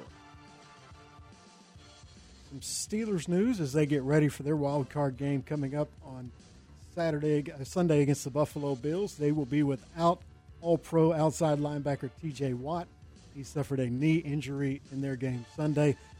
Head coach Mike Tomlin also announced, not surprisingly, that Mason Rudolph would continue to be the starting quarterback. He's won the last two games and has started the last three after replacing Kenny Pickett when he was injured. Oh man! Wow, that that is uh, Rudolph. Um, you know, right around the holidays because I remember we were making some some Rudolph jokes. He's in there, and so they'll uh, they'll roll on with uh, with Mason Rudolph, another guy who you kind of thought a couple of years ago his career had pretty much stalled out, and if you hang around and can just be on a team, these guys get hurt at such a rate, you're going to have a chance. And uh, and now Rudolph's in there doing his doing his thing. Um, Aaron, I did I did like this the Chargers head coaching search, all right? Because they they've had a they fired that guy a good long time ago. That Chargers interim coach Giff Smith, he did interview on January 9th. That's the day, isn't it? Um, Aaron Glenn, the, the Lions defense coordinator, Raiders defense coordinator Patrick Graham, Lions offense coordinator Ben Johnson. See, these are all the same. Now, Aaron, I will give you a new name, though. Kellen Moore, our old buddy, will be interviewing for that position. Can you imagine if they hired Kellen Moore? Oh, my gosh. Oh, and Dan Quinn is in on that one as well, per the NFL Network. So Quinn's going to show up on a bunch of these, but he's in on the Chargers. Now, I mean, I think the Chargers would be a pretty good job. I the reason I like it, they've got real, they got some great pass rushers, and they've got a, a potentially great quarterback. I think that's a good. I think, I think I kind of like that. Of all these things, that one interests me maybe the most. Um, and so we'll see. There's a bunch of there's a bunch of other moves. I, Aaron, the other one I wanted to mention was Cowboys. You know, uh, director of personnel uh, and draft guru Will McClay. I think both the Commanders and um, I believe Carolina have both requested to talk to him. All right, I was seeing that earlier today, and I it'd be tough on the Cowboys because he's been very good. I would love for him to have the opportunity to run his own room, but he also has like the greatest thing going in the world because I think they pay him really well. And Aaron, when they hit, he gets all the credit. when they don't hit, Jerry gets all the blame. Now, I, I don't know if he gets as much credit as he would, you know, would like. He'll get more credit, obviously, if he's somewhere else. But Jerry takes up so much airspace. Will McClay just kind of gets to show up, and he seems to hit on draft picks. Who's the biggest bust he's had, Aaron? Mazi is not looking great from Michigan. All right, but, but time will tell. And another Michigan man they missed on was that pass rusher, the defensive end from Michigan for a few years Taco, ago. But that Taco, Tro- yeah, from everything I've read, that was. And I'm, I'm I'm blanking on his name. The defensive coordinator at the time, uh, Rod Marinelli. Marinelli, basically got his way on that pick because they wanted to Mm-hmm. go a different direction. Well, shame on the Cowboys. Same thing with Trysten Hill, the uh, defensive tackle they took in the third round a few years ago. They- Both of those were Trysten Hill. supposedly Marinelli, right. Marinelli picks. Yeah. Trysten Hill did not even start at UCF. Oh, All right. They took him in the whatever the second round or whatever it was. Well, in Taco, they took didn't start for them. two picks before the Steelers selected T.J. Watt because someone in the Cowboy scouting department said he was too small. Oh man. Guess who they took a couple of spots ahead of J.J. Watt? Do you remember this? I don't. Both of them will be Hall of Famers. Cowboys took Tyron Smith Oh, yeah. at like Can't eight or argue with that nine, and I think eleven. J.J. Watt went to the uh, Texans. I mean, you could make an argument, but I think you're fine with Tyron. Tyron's been uh, incredible, but uh, both of those players obviously went on to have tremendous careers. All right, Aaron, any more? Are we good? Real quick, the uh, Yeah. Jaguars have fired defensive coordinator Mike Caldwell, defensive line coach Brentson Buckner, passing game coordinator Deshea Townsend, and inside linebackers coach Tony Gilbert. Oh no, and safeties coach. They they fired their whole defensive staff, house. basically. Yeah, Doug Pederson said he needed some time to process what had happened on Sunday. He said that yesterday. Apparently, 24 hours was all he needed to process it because he just fired everybody on the defensive staff. Wow. Wow, just cleaning house there. And uh, very, very interesting. All right, it is time. We're going to get into this uh, 4 o'clock hour and lots to talk about. But I want to start by reacting to last night's national title game. Lots to say about it. That's next. Sunday afternoon, it's playoff football with your Cowboys and the Green Bay Packers. Live from AT&T Stadium on this Dallas Cowboys radio network station. Drive into the new year with confidence and excitement during the Start Something New sales event at Allen Samuels in Waco. Get incredible deals on our entire selection of new Ram trucks, Jeeps, SUVs, Chrysler sedans, or a sporty Dodge. Get more for less, guaranteed. More value, more selection, more service, more trade-in allowance, and even more competitive financing. Hurry in and start 2024 with a bang. Shop the greatest selection of inventory in Central Texas at Allen Samuels in Waco, in store or online at allensamuelsdcj.com and make it unforgettable. Whether it's a problem with your debit card or just a simple question, things always seem to come up when your bank is closed. But with Central National Bank's after hours service, you have access to a real, live, local person who can resolve issues and answer questions from 6 to 8:30 every morning or from 5 to 10 o'clock every evening. Bank different, Bank Central. Central National Bank. Member FDIC. Hey, Central Texas. It's Matt Mosley, ESPN Central Texas. Next time you're ready for a weekend getaway or a staycation, remember Element Waco Hotel. Element Waco Hotel offers its guests superb combination of luxury and comfort. Rooms are big and spotless and feature an upscale, modern look and feel. Also have the suites that are perfect for you to host a watch party for the upcoming game. These suites include full-size kitchens and two TVs. Meeting spaces for birthday parties and small events are also available. The Circa Kitchen serves fresh chef-inspired cuisine. made with locally sourced ingredients. The bar is a great place to enjoy craft cocktails, local beer, and organic wine. Open to the public seven days a week, 5 to 10, and the beautiful heated outdoor pool and hot tub. The location is hard to beat 2200 North Robinson Drive, just off the famous Waco traffic circle. It's time to enjoy the best. Element Waco Hotel. The flagship station for Baylor basketball is ESPN Central Texas. Don't miss the all new Belton Premier Gun Show at the Bell County Expo Center this weekend only. Hundreds of tables of guns, knives, ammo, and accessories. Whether a first time buyer or looking for that special piece to add to your gun, knife, or military collection, they have what you're looking for. Visit their website, beltongunshow.com, or call 817 732 1194. The Belton Premier Gun Show at the Bell County Expo Center this weekend only.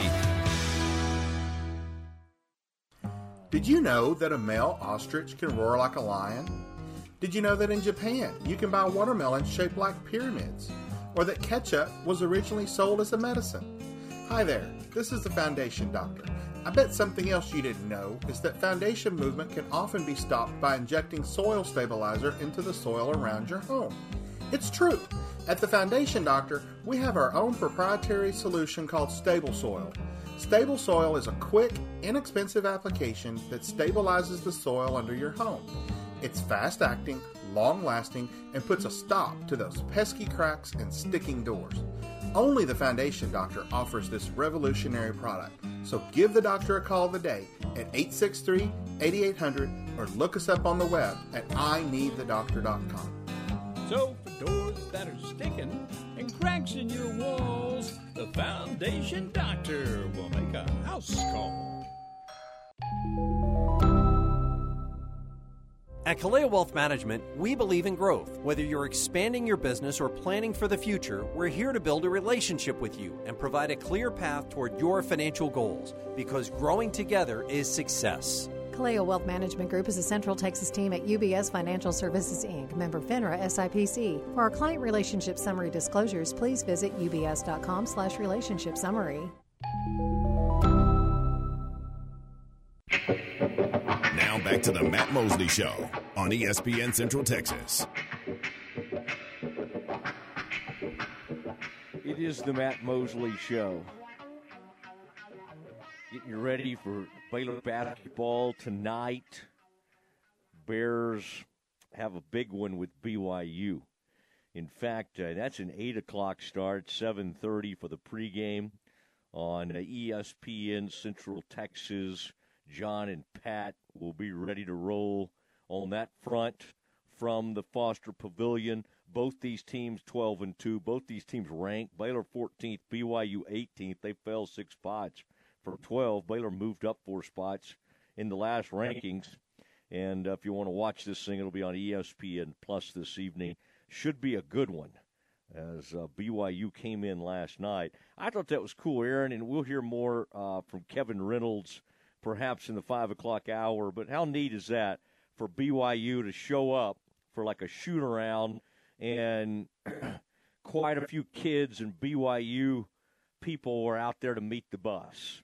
Like that, that kind of speaks highly of who they are and, and what they're up. You know, just uh, they got a great following. Of course, the LDS folks all across the country, and um, that's a good group. And so happy to have BYU in. Welcome, Coach Pope, the whole gang. I'm having trouble, Aaron, still getting out of my mind. Their old coach was part of Phi Slama Jama. Well, he was kinda. He was not really. I think Reid Gettys was Phi Slama Jama, but right around there, Dave Rose played for uh, uh, University of Houston, Guy V. Lewis, and then he coached at uh, BYU for a long time. Now they have Mark Pope, big tall dude who played at Kentucky, probably for uh, who was at Kentucky when Mark Pope was playing? Pitino, um, I don't know, but uh, he was uh, Mark Pope was uh, at Kentucky, and uh, tonight, by the way, some fun games. Auburn. I like this, Aaron. Did you see Auburn, a team Baylor beat earlier this season? Now 16th in the country, hosting tonight at 8 o'clock Texas A&M. Um, and then um, Missouri going to Kentucky. Kentucky is now number six in the country. That's a 6 o'clock start. In the Big 12, Houston, the number two. Aaron, they did jump, and I know we, I think we maybe had this yesterday. They jumped from three to two. They switched places with Kansas, and now Houston is number two in the country at 14 and 0, and they will go to Iowa State. Tough, tough game. Aaron, what do you think the line is for the number two ranked Houston Cougars tonight in Ames, Iowa? That's a six o'clock start versus an Iowa State team that's 11 and three. And they got a, you know, we love that coach. He's a great coach. He loves a good tight golf shirt. Maybe even more so, he's a, he's a big weightlifter. Maybe even more so than the great Moser out of uh, OU. Aaron, what do you think the line is if you had to guess? Houston, number two, Houston. Houston favored Ames. by eight. Houston favored by two and a half. Oh, wow. Mm-hmm. I think that's a pretty, I think that's a pretty good uh, deal there. Now, Duke, number eleven, Duke is at Pitt at uh, eight o'clock this evening. Duke favored by five and a half in that one. I, I think we're waiting to see how good the Cougars are. I mean, they're about to go through that meat grinder of a conference schedule. They did lose a really good player earlier this year, but I, I mean, I like them. I mean, it's, um, I mean, they're they're good, and for our old buddy Cryer is there hitting a lot of points. Uh, Jamal Shead and L.J. Cryer form an elite backcourt, and Aaron, right now, this Houston team, I was just reading this, they'll be favored in all but one or two games, they believe, the rest of the season. Now, that could change. Baylor or Kansas could get on a roll or something, and then Houston might not be favored. But they'll just be, I don't think Houston certainly would not be favored. Nobody will be favored at Kansas. I do think Houston would be favored at the pavilion right now, the Foster Pavilion. I think if Houston came in, they would be favored by, I don't know, three or four points, something like that, or about two and a half, just like Iowa State. Is Baylor Aaron, do you think people are already thinking of Foster Pavilion as, uh oh? I I don't think they are. I think they're kind of like more just intrigued, kind of like, hmm, this is going to be interesting. Wonder what we're going to face here. I, I certainly it's not a it's not a fear thing. It's just a, hey man, I wonder what this will be like. I, I think that's what people are thinking. Now the word may spread across the conference if the Bears get going, but Aaron, they need a Cowboys like. They need to win games. Like they can't. They got to beat BYU tonight. You say, "Oh, Matt, BYU it wouldn't be a bad loss. BYU's ranked 18th." Yes, it would. Yes, it would. That would be a bad loss to BYU at home. You've got to win your home games. Aaron, how many road games? Were we talking about this earlier today? How many road wins were there? Um, uh, Baylor gets one at Oklahoma State. Cincinnati goes to BYU in the Marriott Center and get gets one. Is that it? Anybody else get a road win hmm. in the Big Twelve in that first series of games? It's hard. Might be it. It might. I think that's it. I think it is hard. Um, I thought that Marriott Center would be really tough, and and Cincinnati of all people, I did not know Cincinnati was good. Um, the national win of the week, Aaron, according to ESPN.com, the Cincinnati Bearcats over BYU. Um, they they Bearcats have losses to in-state rivals Xavier and Dayton. Um, and but going into that game, Aaron, they hadn't beaten a top hundred KenPom team yet this season. Meanwhile, BYU was twelve and one with wins over San Diego State and NC State and the only loss being to Utah. Um, I don't know, man. What if Cincinnati's good? I don't think they are, but they kind of dialed in defensively. Um, oh, Aaron, Mark Pope from BYU, his team made four of its final 22 three-point attempts. Hmm. That that's coming, Aaron, with a with a player in that game for BYU hit nine threes. And as Kevin will tell us in the five o'clock hour, he they they sat him for six minutes. I'll tell you what I wouldn't do. Now, again, maybe I'll look and he had some foul trouble or something. I was watching some of that game. If I got a guy who's hit nine threes, Aaron, you know where I'm not going to put him? I don't think I'm going to put him anywhere near that bench. I'm certainly not going to sit him for like six minutes. From the 10:30 to like four and a half minutes left, that's too long. That's too long to have somebody out. Um, Aaron, they got Cincinnati has a guy I think we're going to like. Jizzle James. J I Z Z L E, Jizzle James. 12 points, and he provided a real spark off the bench. and then uh, Aaron Viktor Lakhin, L A H K I N, 17 points. Aaron, don't tell me we're going to have to worry about Cincinnati Saturday. I had that as kind of like a let's just go down there, have fun, We'll beat up on the Bearcats. May go down there, maybe get a bite to eat before the game Saturday. You know, just kind of hang out, have a good time. Don't tell me Cincinnati's coming in going to challenge the Bears. I fear they might. I fear they might. Um, and I was just looking at the ESPN.com power rankings. I'll tell you what we'll do, by the way um, I need to get into because I promised I would do this, let, and we'll do it more in the five o'clock hour. But Aaron, next, let let's definitely get into the the national title game and why a lot of America missed this one, um, and what happened to my maybe my favorite quarterback in the country. I still love him, still love him, still a great one, and I still think he deserved the Heisman Trophy but in the biggest moment, he, he didn't have it. He didn't get it done. Um, and uh, what happened to Michael Penix Jr.? Let's discuss that next.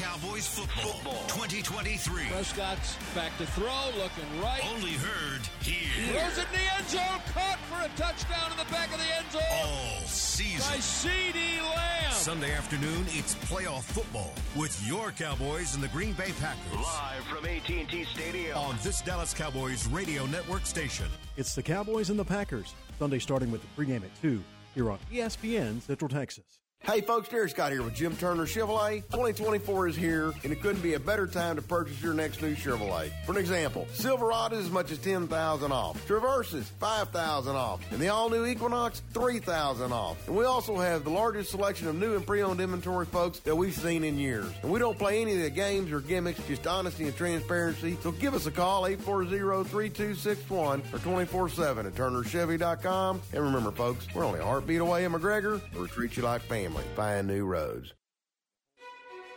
An exceptional experience and extraordinary results. That's what you receive when you hire the attorneys at Cherry Johnson Siegmund James Law Firm. Craig Cherry, Ryan Johnson, Mark Siegmund, and Scott James are trial lawyers with 100 plus years of combined experience, specializing in catastrophic personal injury and product defect cases, as well as business disputes. They have unmatched credentials, real world experiences, and a passion to serve your legal needs. The lawyers at Cherry Johnson Siegmund James have obtained substantial settlements and over 2 billion in verdicts for their clients, due in no small part to their ingenuity and relentless tenacity. They also have knowledge in business, finance, and engineering. Learn more about Cherry Johnson Siegmund James at cjsjlaw.com. Their Waco office is on the ninth floor in Roosevelt Tower, 400 Austin Avenue. Since 2006, Scott's Lease Trailers has leased commercial belly dump trailers and commercial flatbed trailers to customers throughout Central Texas. The leases at Scott's Lease Trailers are available long term or short term. They have several trailers to choose from, and all their trailers are guaranteed to pass Texas Department of Transportation inspection at pickup. Family owned and operated and located in Kosse. Scott's Lease Trailers. They will answer your phone call no matter the day or time. Call James at 254 422 5375. That's 254 422 5375. You're listening to ESPN Central Texas, live from the Allen Samuel Studios. Coryell Health has an all-star team of board-certified orthopedic surgeons, including the Matt Mosley Show sports injury expert, Dr. Lance Ellis. Whether your pain is from an old or new sports injury or everyday wear and tear on your joints, Coryell Health orthopedic team uses the latest minimally invasive technology, including an orthopedic robot to perform total knee replacements with unmatched precision. Call 254-483-KNEE. That's 254 483 KNEE. If you are the do it yourself type and you need help finding a certain item to finish the job, remember Pioneer Steel and Pipe. Over 2,000 items are featured in their showroom, including hinges, latches, post caps, and ornamental iron from Spring Creek. Pioneer Steel and Pipe is also the location for welding rods and welding accessories. If you are looking for Makita power tools, grinders, and cutters, Hillman Nuts and Bolts, or primer and caulking for metal buildings, drop by Pioneer Steel and Pipe, Highway 6, Loop 340 South, Waco. Did you know that a male ostrich can roar like a lion? Did you know that in Japan you can buy watermelons shaped like pyramids? Or that ketchup was originally sold as a medicine? Hi there, this is the Foundation Doctor. I bet something else you didn't know is that foundation movement can often be stopped by injecting soil stabilizer into the soil around your home. It's true. At the Foundation Doctor, we have our own proprietary solution called Stable Soil. Stable Soil is a quick, inexpensive application that stabilizes the soil under your home. It's fast acting, long lasting, and puts a stop to those pesky cracks and sticking doors. Only the Foundation Doctor offers this revolutionary product. So give the doctor a call today at 863 8800 or look us up on the web at ineedthedoctor.com. So, for doors that are sticking and cracks in your walls, the Foundation Doctor will make a house call. Since 1975, Schmaltz's Sandwich Shop has been serving their one of a kind sandwiches, soups, and salads to hungry Central Texans. They start early in the morning baking their homemade artisan bread. The sandwiches are oven toasted, giving the bread a crunchy crust covering and a soft and dry, airy center. Ask for everyone's favorite, the Schmaltz, combination of three cheeses, three meats, and all the fixins. They welcome phone in orders at their town west or downtown locations. Waco born and bred, Schmaltz's Sandwich Shop.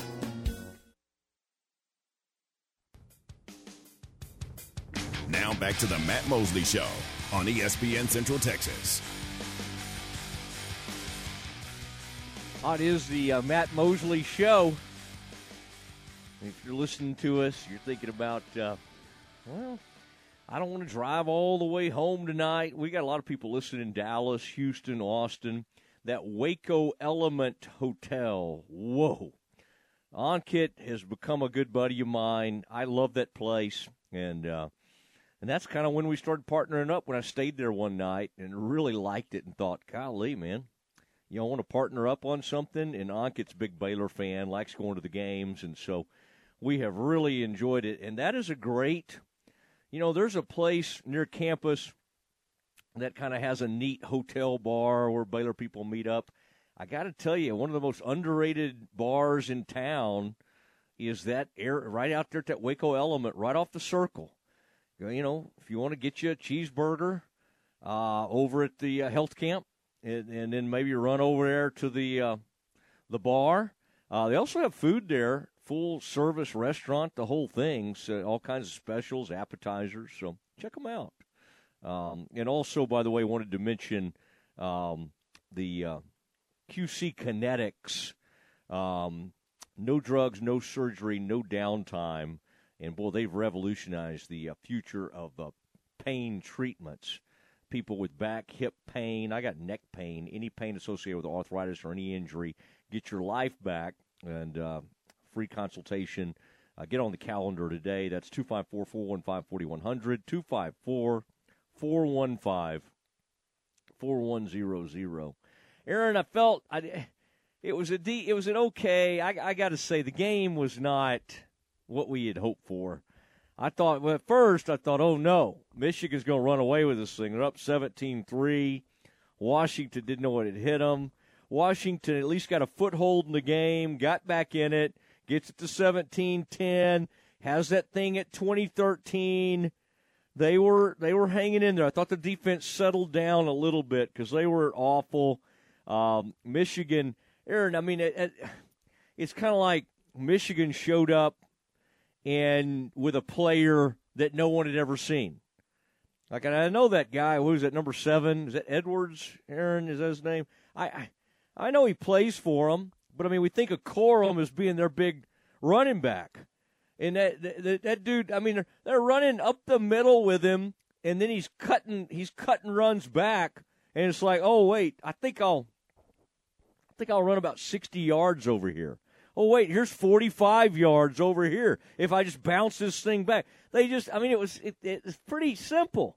They like loaded everybody up, put all their big hosses. Michigan did, and and then oh let's let's let's have them think we're going to go left. And what if what would happen if the running back actually uh, jumps back to the right? Well, what happened is nobody was there. Now, give Washington credit; they did their crazy, you know, bearded co defensive coordinator. They got co defensive coordinators. He's the one who calls the plays. They kind of finally dug in and made some adjustments. Penix Jr. just never quite. He had moments, but he just wasn't himself. I mean, they they sacked him, they hurt him, they. I mean, and then even when he had uh, Aaron uh, early in the game, you knew it wasn't going to be their night. They're down already. It's like 14 to 3 or something. They finally, Odunze, my guy, you know, the great player for, uh, I mean, they find him all alone. They just didn't even cover him. The, the, I mean, the, the, one of the best receivers in the country didn't cover him, and he throws it out there over a different shoulder, and Odunze could not adjust to it, and they miss what could have been an easy touchdown. By the end of the game, they couldn't even. They were just trying to pour 73. Aaron, I'll have you know, Washington apparently like was the number one offensive line in the country. Like they won that award, and man, they I, they got beat up so badly. I mean, I like I like some of those guys, and I think they're going to be okay, maybe even at the next level. But as a unit, they just got beat up. Michigan throws somebody up there. I'm like, Aaron, I'm thinking, why are you drafting Mazi? Somebody go get that number 78. Cowboys should go, go try to draft him immediately. I don't even know what year he is. I mean, he was a game wrecker. Every time uh, Penix Jr. dropped back, here comes 78.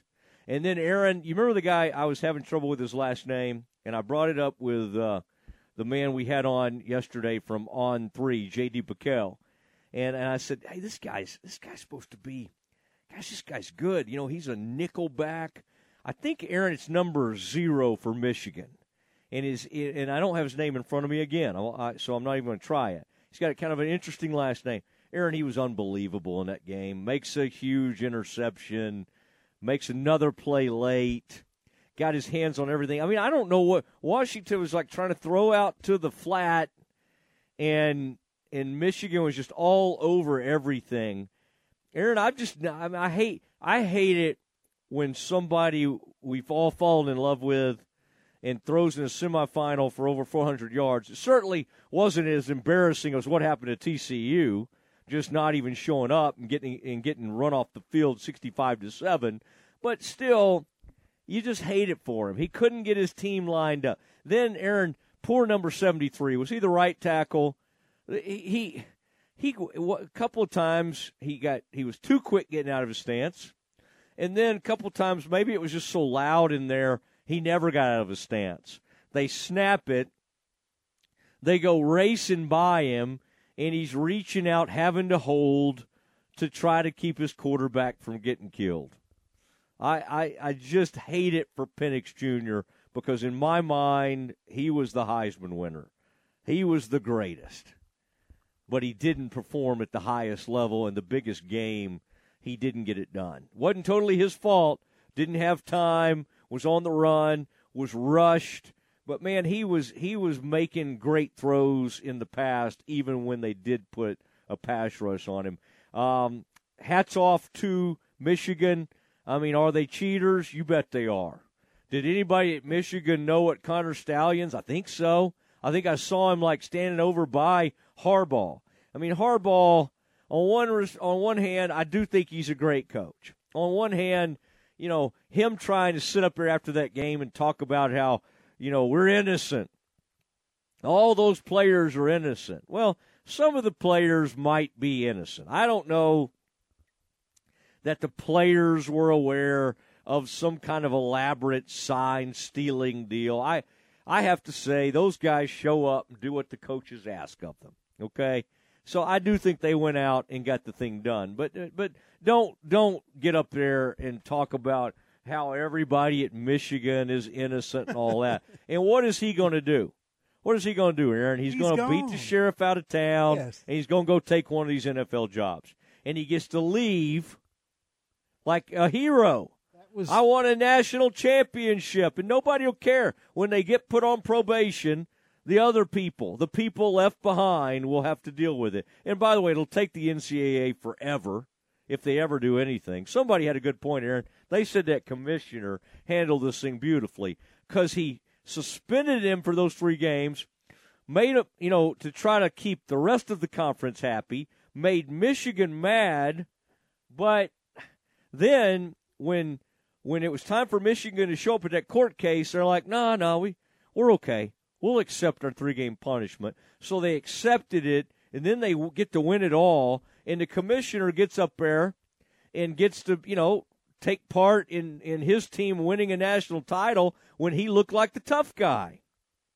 Now, tough punishment would have been you're done the rest of the year, Jim Harbaugh. Nope, there was no way they were going to have the guts to do that but they sat him down. So, Aaron, how many did they end up 15 and 0? Is that right? 15 and 0. And so Harbaugh coached 9 games. Coached 9 games. Right? And then he was suspended for 6 of those games. yeah. I mean, if you if you think that kind of thing is like great and you're excited, I mean, if you're Michigan, I get I get how it is when you cheat. You know, it's like the Astros fans it, it made them love their team even more because of how hated they became. Everywhere they went, people, you know, booed them and made fun of them and did the trash can thing and all that kind of stuff. Well, it endeared the team even more to those players. Same thing with Michigan. Harbaugh will now be the most beloved coach in Michigan history with that national title. And Schembechler was the long time and the one everybody loved. But now Harbaugh becomes because it's been a long time, Aaron. You got to go all the way back to what 1990. I mean, it's interesting because that's when Washington was great too. Well, no, for Washington, you have to go all the way back to like 1991. I think Michigan, you had to go all the way back to like 97 or something like that. Maybe Lloyd Carr did something but then he became known for losing to Appalachian State years later. And then Hoke had like one good year, and and Harbaugh gets to, despite you know an absolute huge cheating scandal that was the biggest story in college football. By the time the night ended, Aaron, what were all the sideline people and everybody? Who's got it better than you, coach? Who's got it better than you? I mean, nobody. I mean, everybody was just like, oh, the adversity, all that stuff. It just makes you want to throw up. So I, I don't know. Aaron, have we had a least satisf- satisfying national championship winner in the last decade? I mean, it's not like we get that excited when Alabama or Georgia wins it, but we at least don't think, oh man, they cheated to do it. I mean, you know, they're all doing it under NIL and portal and under the current rules for the most part. There's really no cheating anymore except for sign stealing. And and that was true cheating. And uh, and they had an elaborate deal and they went they went to Now Aaron, I but see I hold it more against Harbaugh than anybody else. I like his players. I kind of like J.J. McCarthy. I don't mind him. He seems like a pretty good kid. Um, those defensive players were great. I mean, if they had fallen apart once the sign stealing thing was out there, then you could say, yeah, see, house of cards built on sign stealing. Still doesn't mean, I mean, I still think the sign stealing helped them, and it showed how willing they were to go. What, what it reminds me of more than anything is it straight up what the Patriots did. I mean, I, you know, what the, what the Astros did was just laughable. I mean, you know, they're beating trash cans. I mean, you know that that's just that's just ludicrous. This was an elaborate in taking advantage of some guy that was obsessive. And who knows, maybe he brought it to their attention. Hey guys, I'm capable of finding this out. But they they okayed it. They okayed it. You think he was running around on his own dime? He had a booster paying him, and he was standing down there on the sideline of games. So, I mean, in, in, in essence, if you thought if you if you think the Patriots, if you take something away from all their greatness and think they're cheaters, how can you not say the same about Michigan? It's the same thing. It's the same thing. I mean, they did it differently. I mean, who are bigger cheaters, Aaron, between the Patriots and uh, I would say that I think I would lean toward Michigan, maybe. I mean, I guess we Patriots did it so much, and then the the inflated football thing. So we think of the Patriots as doing it for longer, but maybe the sign stealing stuff because some of the Patriots' accusations turned out not to be true. One year they tried to get them on like a a film gate or something, and one of those deals did not end up being true by the Boston Herald. You remember that, Aaron? Before Super Bowl, some guy breaks some huge story, and it was the Patriots, so we all believed it. Like, yeah, yeah, cheaters, cheaters. Well, that story ended up, and even some of the inflation, infl, you know, inflated football story ended up being a bit of a hoax. So I don't know. I, I think I could make an argument that Michigan's deal was almost more offensive than the cheating Patriots.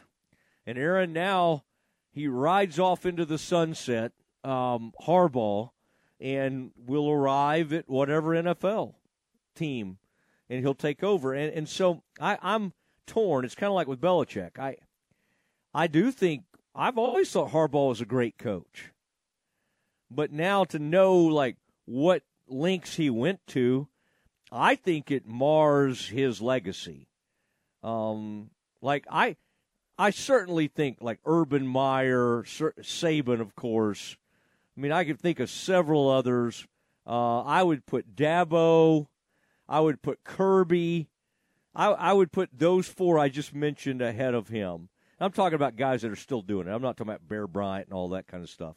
But I, I, but Harbaugh has to move into probably certainly current top five coaches uh, in the country.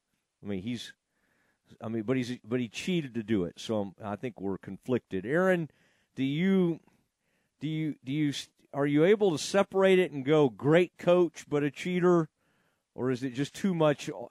Is it, is it? I mean, is it, I, I just have a hard. I'm having a hard time getting my arms around like how much to credit him and how much to make fun of him. Yeah, no, I well, I, this you were talking about this being the most unsatisfying national champion in probably last decade. This is the most in my lifetime, and I've I went back. I was trying to remember.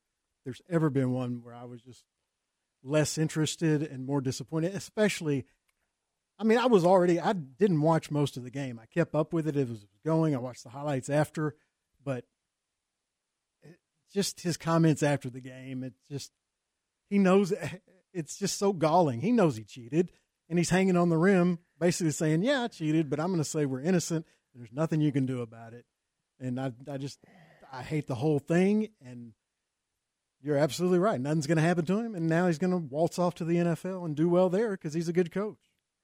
And and I and you kind of hate how the media plays along with it. Like like it's kind of turned into like almost a fun story. Yeah, no like, pushback. Look at look at Jim turn his nose up on everybody. Now, you know, Thamel and and Dan Wetzel and and every, everybody who dug in on that story, good on them. I mean, you know, you th- that was a major news story, and people always want to think ESPN overdoes it on all that stuff, and sometimes they probably do.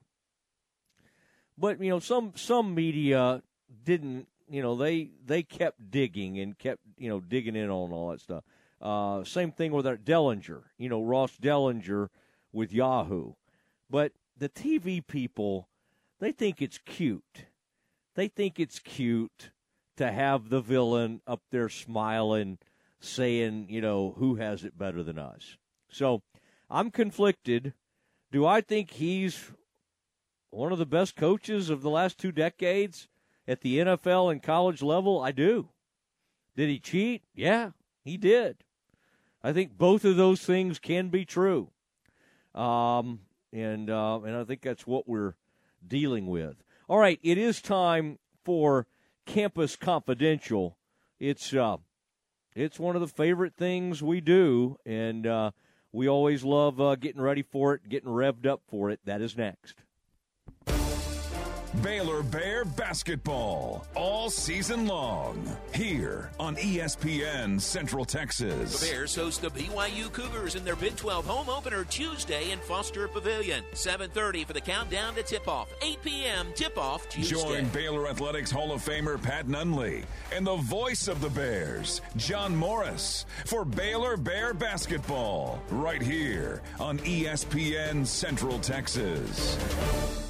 Attention fans of Helberg Barbecue. You can enjoy their Central Texas style barbecue, homemade sides, and desserts at their current location, 8532 North Highway 6 in Speegleville. They are operating drive through and curbside service out of food trailers parked outside the building, and their hours are Wednesday through Sunday, 11 a.m. to 3 p.m., or till they sell out. Customers can call 254 265 5387 for pre orders. Helberg's Barbecue full service catering option is still available for your next group outing. Soon, Helberg will offer sandwiches and banana pudding at the grab and go markets inside the new Foster Pavilion. The future of Helberg Barbecue includes a new building, bigger and better than ever, just down Highway 6 from the current location. Twice named one of the top barbecue joints by Texas Monthly Magazine, it's time to try Helberg Barbecue. Helberg Barbecue, just salt, pepper, and a whole lot of prayer. 254 265 5387 and at helbergbarbecue.com. Did you know that a male ostrich can roar like a lion? Did you know that in Japan you can buy watermelons shaped like pyramids? Or that ketchup was originally sold as a medicine? Hi there, this is the Foundation Doctor. I bet something else you didn't know is that foundation movement can often be stopped by injecting soil stabilizer into the soil around your home. It's true. At the Foundation Doctor, we have our own proprietary solution called Stable Soil. Stable Soil is a quick, inexpensive application that stabilizes the soil under your home. It's fast acting, long lasting, and puts a stop to those pesky cracks and sticking doors. Only the Foundation Doctor offers this revolutionary product. So give the doctor a call today at 863 8800 or look us up on the web at ineedthedoctor.com. So, that are sticking and cracks in your walls, the Foundation Doctor will make a house call. Listen to the Matt Mosley Show online at centexsportsfan.com. Most bankers aren't ready to help you until after their third cup of coffee. But with Central National Bank's after hours service, you don't have to wait for the bank lobby to open to get help. You can contact us from 6 to 8:30 in the morning or from 5 to 10 in the evening, and we'll connect you to a real, live, local person who can answer questions and fix problems. 7 days a week. Bank different. Bank Central. Central National Bank. Member FDIC. Are you ready to elevate your Waco experience to a whole new level? Look no further than the Baylor Club, where you can indulge in one of a kind luxury and unwind in our exclusive lounge area. Located in the heart of McLane Stadium, this elite club offers a five star member atmosphere for all your work and play needs. With a master culinary team and outstanding hospitality, we take pampering to a whole new level. For interest in membership or to schedule your next private event, call 254 710 8080. An exceptional experience and extraordinary results. That's what you receive when you hire the attorneys at Cherry Johnson Siegmund James Law Firm. Craig Cherry, Ryan Johnson, Mark Siegmund, and Scott James are trial lawyers with 100 plus years of combined experience, specializing in catastrophic personal injury and product defect cases, as well as business disputes. They have unmatched credentials, real world experiences, and a passion to serve your legal needs. The lawyers at Cherry Johnson Siegmund James have obtained substantial settlements and over 2 billion in verdicts for their clients, due in no small part to their ingenuity and relentless tenacity. They also have knowledge in business, finance, and engineering. Learn more about Cherry Johnson Siegmund James at cjsjlaw.com. Their Waco office is on the ninth floor in Roosevelt Tower, 400 Austin Avenue.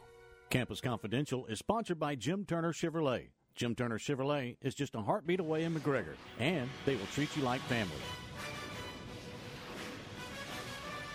It's time for Campus Confidential, our daily look at college football news. Here's your host, Matt Mosley. It is uh, Matt Mosley. It's Campus Confidential. Thank you, Jim Turner Chevrolet. Jim Turner, he'll be courtside tonight. He and Julie, that Jim Turner family concourse area. Love having Jim a part of the uh, Campus Confidential.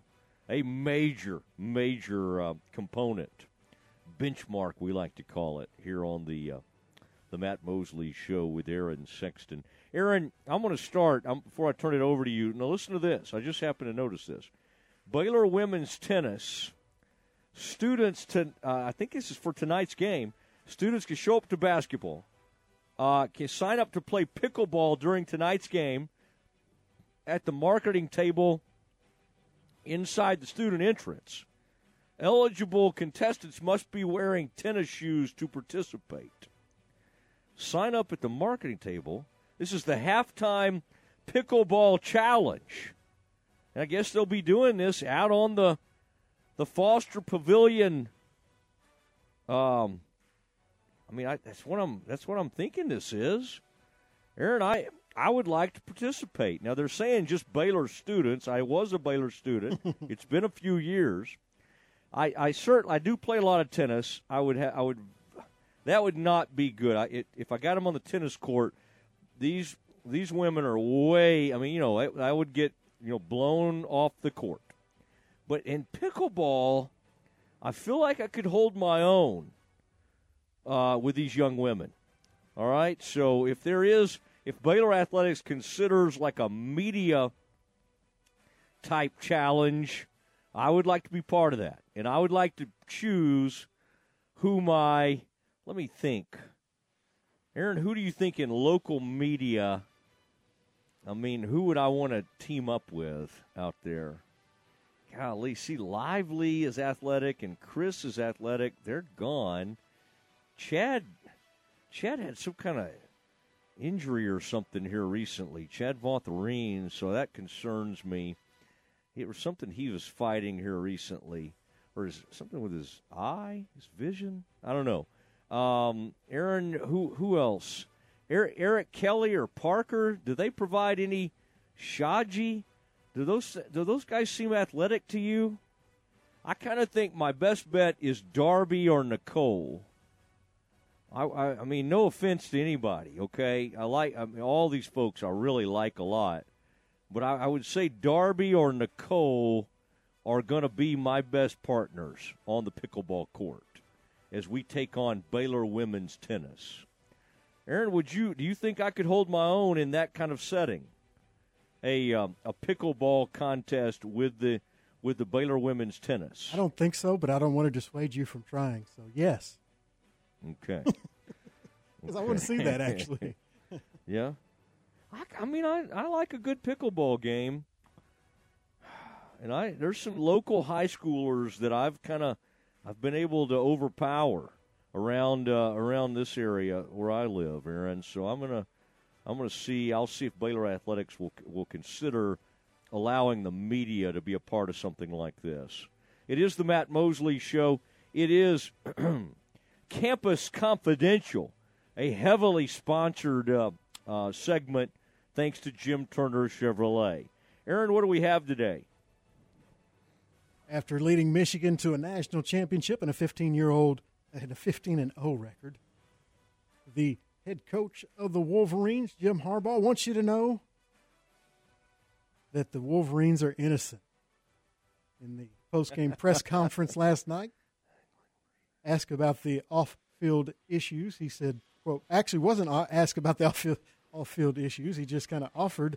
He said, "quote The off-field issues were innocent, and we stood strong and tall because we knew we were innocent. And I'd like to point that out.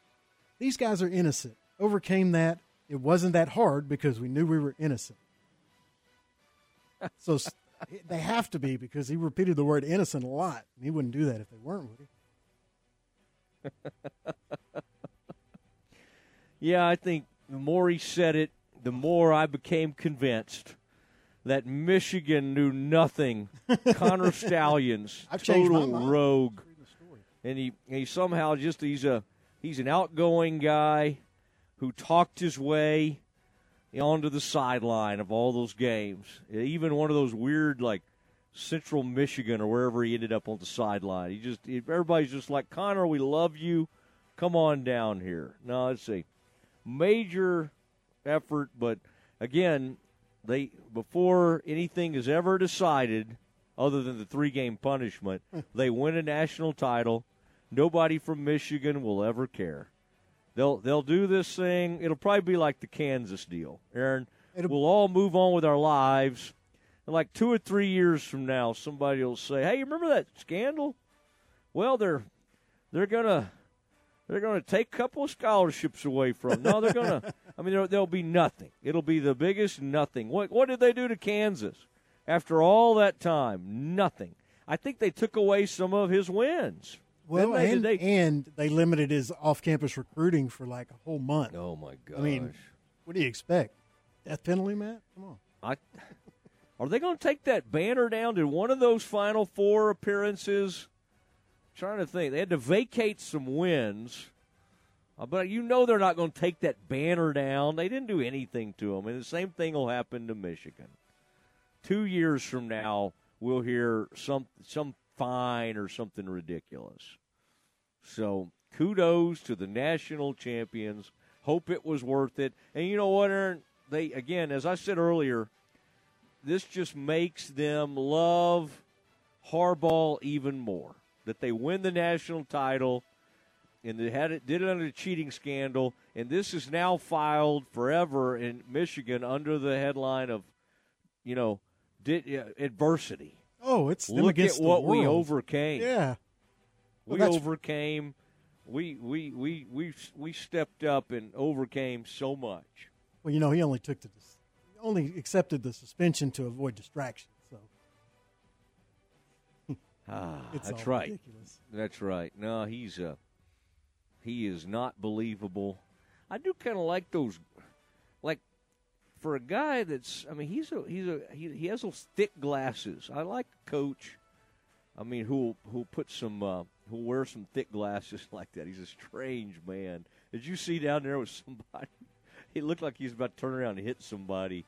They had footage of uh, somebody coming up behind him, and he just had this like that kind of it kind of freaked him out, and he turned around, and it was John Harbaugh down the sideline.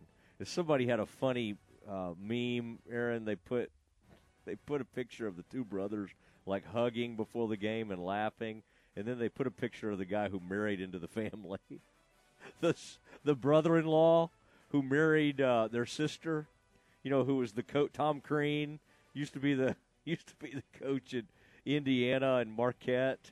They put his picture in the stands, and he had like kind of a scowl on his face. And it said, "It said in blood." And it said married into the family, and they showed a picture of Tom Crean up in the stands. But Tom married the sister, the Harbaugh sister, and uh, and and he is he's been extremely supportive of the Harbaugh family. I mean, I don't blame the you know I like I kind of like John Harbaugh, and I kind of like the dad. I like Jack Harbaugh, who used to be the coach. I mean, I, it's not. I'm, this is not an anti-Harbaugh campaign family. It's just Jim. I think Jim. I think Jim orchestrated a big cheating scandal, and he's going to walk away scot free.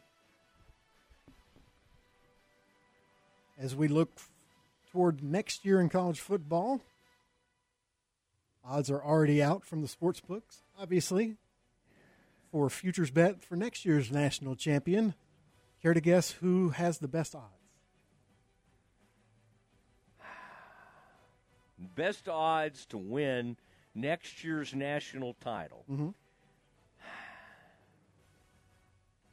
I'm going to go with Georgia with the best odds, and probably, probably Bama.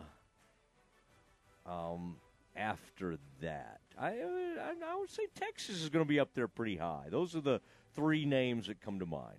You were correct uh, on all three, but the top two, Georgia is the favorite, a little over a, a four to one on your money if you bet Georgia to win and they win the national championship next season.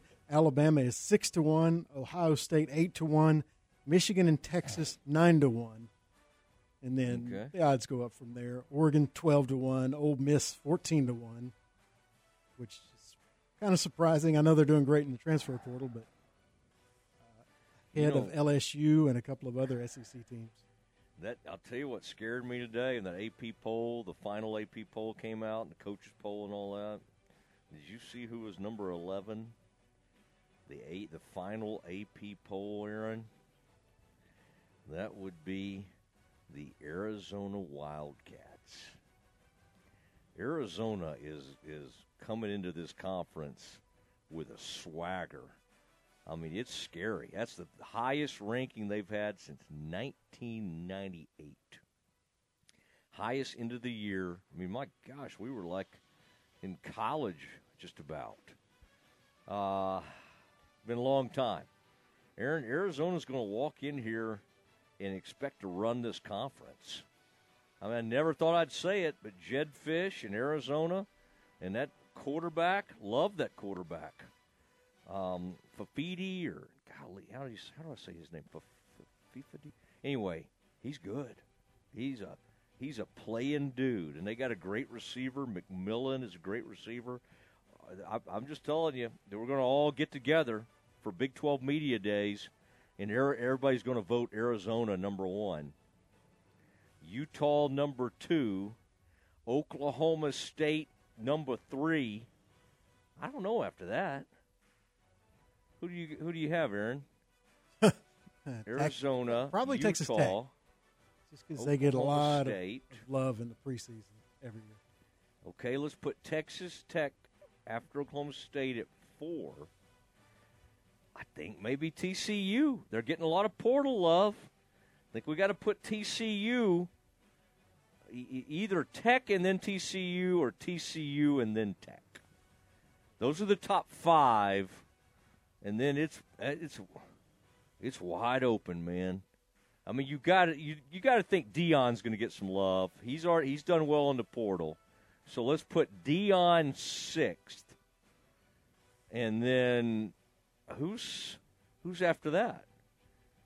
Would anybody step up and say the new look Baylor Bears? Eh, oh, don't not. forget about Kansas State and Kansas, which I oh, did until just gosh. now. Yeah, you probably got to put K State fifth or sixth, and you've got to put Kansas in the top seven. yeah, it's sixteen teams, Aaron. a lot. I mean, they're going to rank, and, and again, I understand why they'll why they'll do it, and I hope they're wrong, but Bears will be lucky to be like thirteenth. And you know what I mean? Probably appropriate after last season. Yeah, yeah. I, uh, golly, that's right. I'm afraid so. But hey, all these new guys. We had that. We had our new man, our new recruiting guy on yesterday, Aaron. I kind of got excited thinking about Will Turboff. You know, talking about all these players. You know, it's kind of fun talking about all the the the uh, Daniker, Kurt Daniker. I've gone back, Aaron, now, and I've I've looked at a lot of Toledo and Ohio film. I've been looking at a lot of MAC film. All right, Aaron, do you have any more? A couple more. Yep. Former Baylor head coach and current Alabama defensive coordinator Kevin Steele announced that he is retiring. Steele, who has been coaching for over 40 years, turns mm. 66 in March. He's uh, spent the 13 years in the SEC and was the Broyles Awards winner in 2017 as the top college assistant while he was defensive coordinator at Auburn. This year, as Alabama's defensive coordinator, they're second in the SEC in scoring defense. and 16th nationally, allowing 19 points per game. You remember when Kiffin just came out and said it news conference. That's not Kevin Steele's defense. Kevin Kevin Steele's not calling the plays. that was so weird. Um, congratulations. It wasn't. It didn't go well at Baylor, and unfortunately, when his name comes up, we don't have fond memories. But he's a good guy. I mean, nobody ever said a discouraging word about like be, him being a bad guy or a right. cheater. He never stole signs. We wish he had stolen a couple of signs. But uh, I don't, you know, wish him the best. And I, I, I'd like to see him as an analyst right here for the Baylor Bears. Go full circle and, and show up and be a defensive analyst for the old Baylor Bears. Bring him back to Waco to, to truly finish up his career. But congratulations to Kevin Steele. I like Kevin. You just don't want to hire a head coach who runs marathons. that suggests that they've got too much other things, you know, too many hobbies. I agree with that. That's a good point. Five games on the Big 12 men's basketball schedule tonight. Number two, Houston on the road in a blizzard, taking on Iowa State in Ames. Number 25, Texas, badly in need of a win at Cincinnati, where they are an underdog. Kansas State on the road against a very bad West Virginia team is only a two point favorite. In the other two games, Oklahoma State travels to Lubbock to take on Texas Tech, coming off a huge win over Texas over the weekend. And finally, right here in River City, number 14 Baylor takes on number 18 BYU in the Foster Pavilion tonight. That's 7:30 for the pregame and a tip right after 8 right here on ESPN Central Texas. Right here in River City, comes from a oh the old musical, um, the Music Man. Oh, I didn't know where it came from. oh yeah, um, right here in River City, and and, and, it, and it used to be. And then there was a song in there that would talk about like the ruination of the town was going to be the pool halls. Oh and well, the Music Man came to town, and he was going. That's that's that's that was part. You were you're you're still one of the great pool players in McLennan County. But yeah, that was that was going to mess up the town, and so that was what he was coming to town was to deliver a band, and and and keep the kids out of the pool halls. And that's kind of the plot to Music Man. Oh, okay. Uh, yeah. All right. Um. All right. Good stuff. Strong stuff. Now in the five o'clock hour, as we prepare you for tonight's battle at the Pavilion, BYU. It's a religious battle. All right. Uh, the Baptists versus the Mormons will be getting it on. Tip off tonight, 8 o'clock. It's a late one. It's a late one, but boy, the crowd will be whipped into a frenzy by 8 o'clock. Aaron, they can run over, go to Brazos Landing or that uh, burger place right across the way there. They got great drinks and burgers. Everybody get all ready and get ready for tip off tonight, 8 o'clock.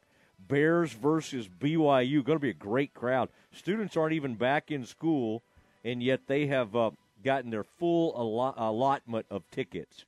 And there's uh, there's some standby tickets of maybe available, but you got to come stand there and wait on it. But the students have shown up in a big way. Very excited to see them out there tonight at Foster Pavilion.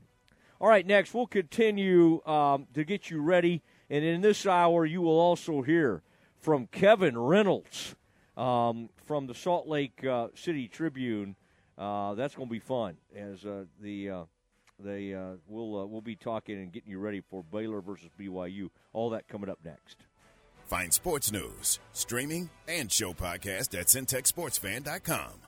Morrison's Gifts and would like to thank all of their friends, family, and extended family, their customers, for another amazing year. They would also like to extend a special thanks to M&M Broadcasters, ESPN Central Texas, and Shooter FM for helping grow their business through the uncertainty of the pandemic and recent economic concerns. Morrison's Gifts would especially like to thank the community for shopping local. Morrison's is a proud Baylor alumni-owned business serving gift-giving needs of Central Texas. Go see our friends at Morrison's Gifts on the corner of Waco Drive and Valley Mills, close to Jason's Deli.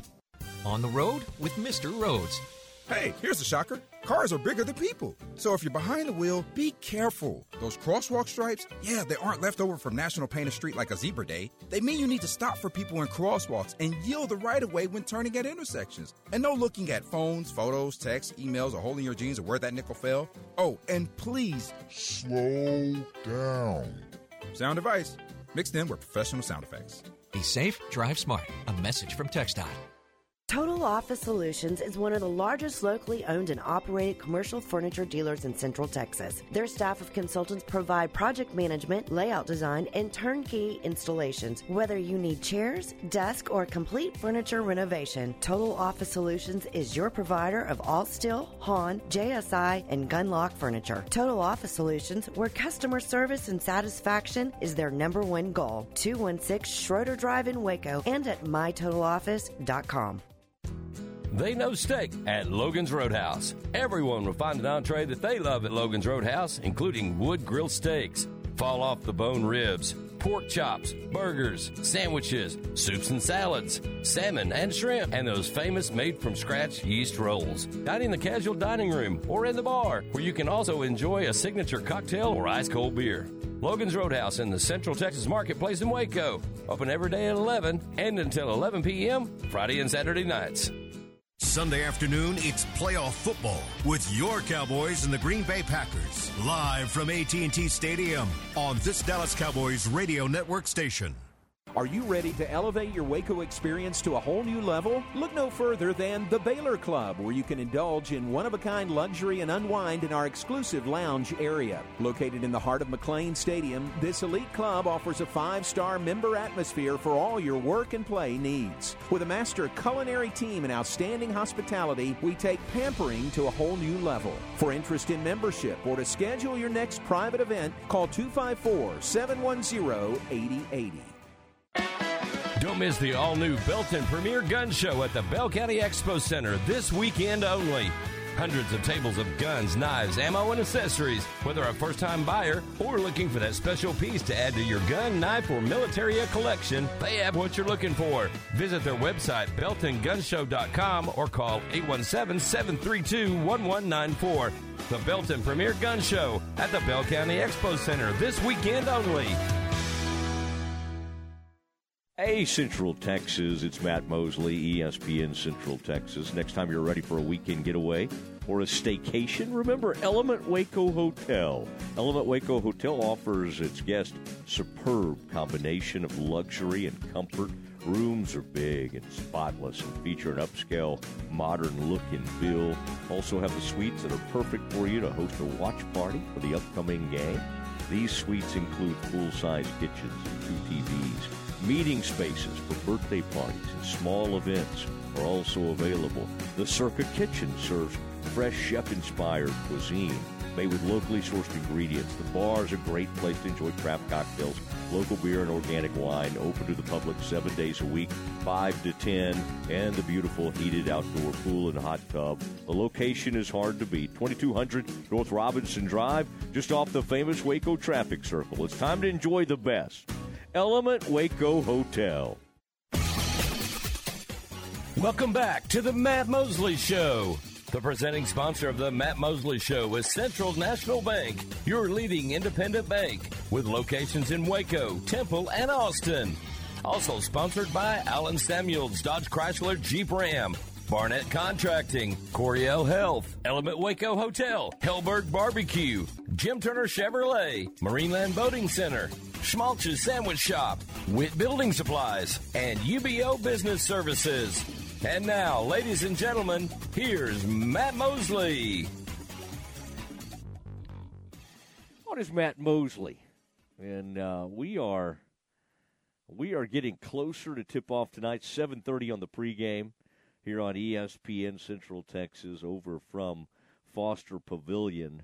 As the Bears try to, I mean, first conference game, a lot of first over there. First conference game. Students are starting to trickle back to town. And of course, all our kind of local students, I say local, Waco, Dallas, Austin, Houston, some a lot of the kids are coming in, and so that'll be great.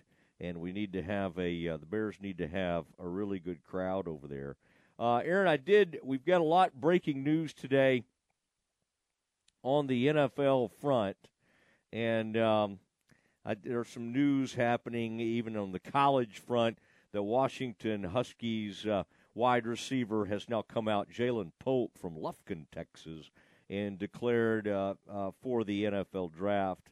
Um, he caught 69 passes for oh almost 1,200 yards and uh, um, was a great passing attack. It just wasn't great last night. Had 700 yard receiving games, including a uh, standout 122 yard performance against Texas in the Sugar Bowl. So Polk uh, is considered a top 100 prospect by scouts and is expected to be selected on day two of the NFL draft. So uh, we'll start to see some uh, news on that front. Aaron, did you know where Polk's career started? Um, he began his career. I didn't. I think I'd forgotten this if I ever knew it. At Texas Tech in 2020, transferred to Washington for that shortened. Uh, well, they say 2021. That was a 2020 season, but he was at Texas Tech at one point. Ja'Lynn Polk out of Lufkin, Texas. Still hard to believe that uh, Washington didn't put up more of a fight in that game. Uh, Michael Penix Jr. had been so great.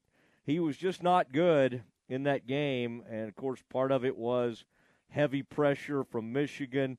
Give them credit. I mean, Aaron, the, the, the, I mean, just every, I can just sit here and see in my mind now, zero was great.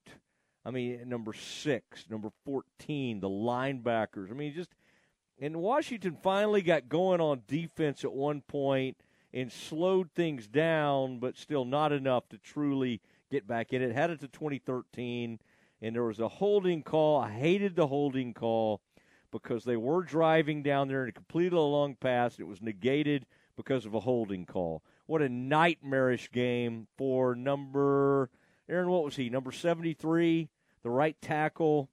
Uh, just a horrible, horrible night, and it just wasn't working out for him uh, for Washington. Michigan, their defensive coordinator mentor, know, we've talked about it throughout the day. Did they cheat? Did they have a scandal? You bet they did. Did their players go out there and play beautifully in that game? Yes, that is true. So um, it was a uh, it was a rough night though. I I just I love Penix Jr. My favorite player in college football was probably Odunze, the uh, the wide receiver for Washington. Love, and he just couldn't get it going. I mean, he had a few catches. Uh, I think Aaron, I hit on one of my predictions uh, that Westover would have more than two and a half catches. I don't think I hit on my other one. I thought I was going to hit because that Dillon Johnson got banged up early, and after like one or two carries, it looked like he was done for the game. But then they put him back in. I don't even know. I mean, I guess they were trying to at least make them respect the run. The running game wasn't doing anything. Michigan and the Michigan pass rush was just incredible. I thought number 78, the defensive tackle, um, he's one of the best players I've seen this season. I love what he did, and then just uh, Michigan just had too much. I mean, their their personnel was great on defense, and I bet they had five players on their defense that'll play in the NFL. I, I it, they, 78 being one of them. He was unstoppable. He was a force and and quite honestly, Penix Jr. is was good at stepping out away from those tech. Aaron, you got to think Texas was like, why didn't why didn't we do what Michigan did? Like, and I know part of it is they just don't have the pass rush, but those tackles, they were keeping Penix back there. He just couldn't get. He just couldn't. And when he did get rid of it, he was sailing the ball high. And he just was not. It, he's so great, and I just hate that at the biggest stage he had that kind of game as the Huskies lose. And uh, I will say, Aaron, and I do love that coach, Kalen DeBoer. What a fascinating coach, and a reminder to people. You always think, well, okay, this coordinator, this is a hot coordinator, this guy. These these coaches that have gotten hired from these places that like where he won a ton of games at a lower level I mean, they did it with Klieman at Kansas State. The guy seems like a great coach. Kalen DeBoer waited his turn, won at a lower level, then got brought up and was a coordinator, and he's been he's just been incredible at Washington. I mean, they tried to get it done after Chris Petersen with somebody named Jimmy Lake, and they weren't any good at all. And they brought in Kalen DeBoer, and within two years, they're really, really good. Last year they win like I don't know, maybe 11 games. This year they win 14 games. They go 14 and one. I I think that's that guy's an unbelievable coach. Like if I were A and M, and money wasn't an object, I'd have been like, hey, yeah, go get him. But I, mean, I like Elko. But Kalen DeBoer is unbelievable coach. What a year! But they lose to mighty Michigan. And Aaron, the uh, the man who you know we believe cheated and knew about it, will walk off into the sunset. I don't know if you saw this. He is going to get a tattoo. He told his team if they went undefeated, he'd get the tattoo, and he's going to get the block letter Michigan. He also likes that that stands for the you know Roman numeral a thousand or whatever. Michigan becomes one of the first teams ever to win, like in any sport, a thousand games. All right. I can't say that I cared or even thought about that this season. I know Michigan's been great over the years. I mean, honestly, who really cares that they've won a thousand games? But he cared, and that's why he says he's getting the Michigan M, and it stands for the fact that they surpassed a thousand games earlier this year. Aaron, how many of those were?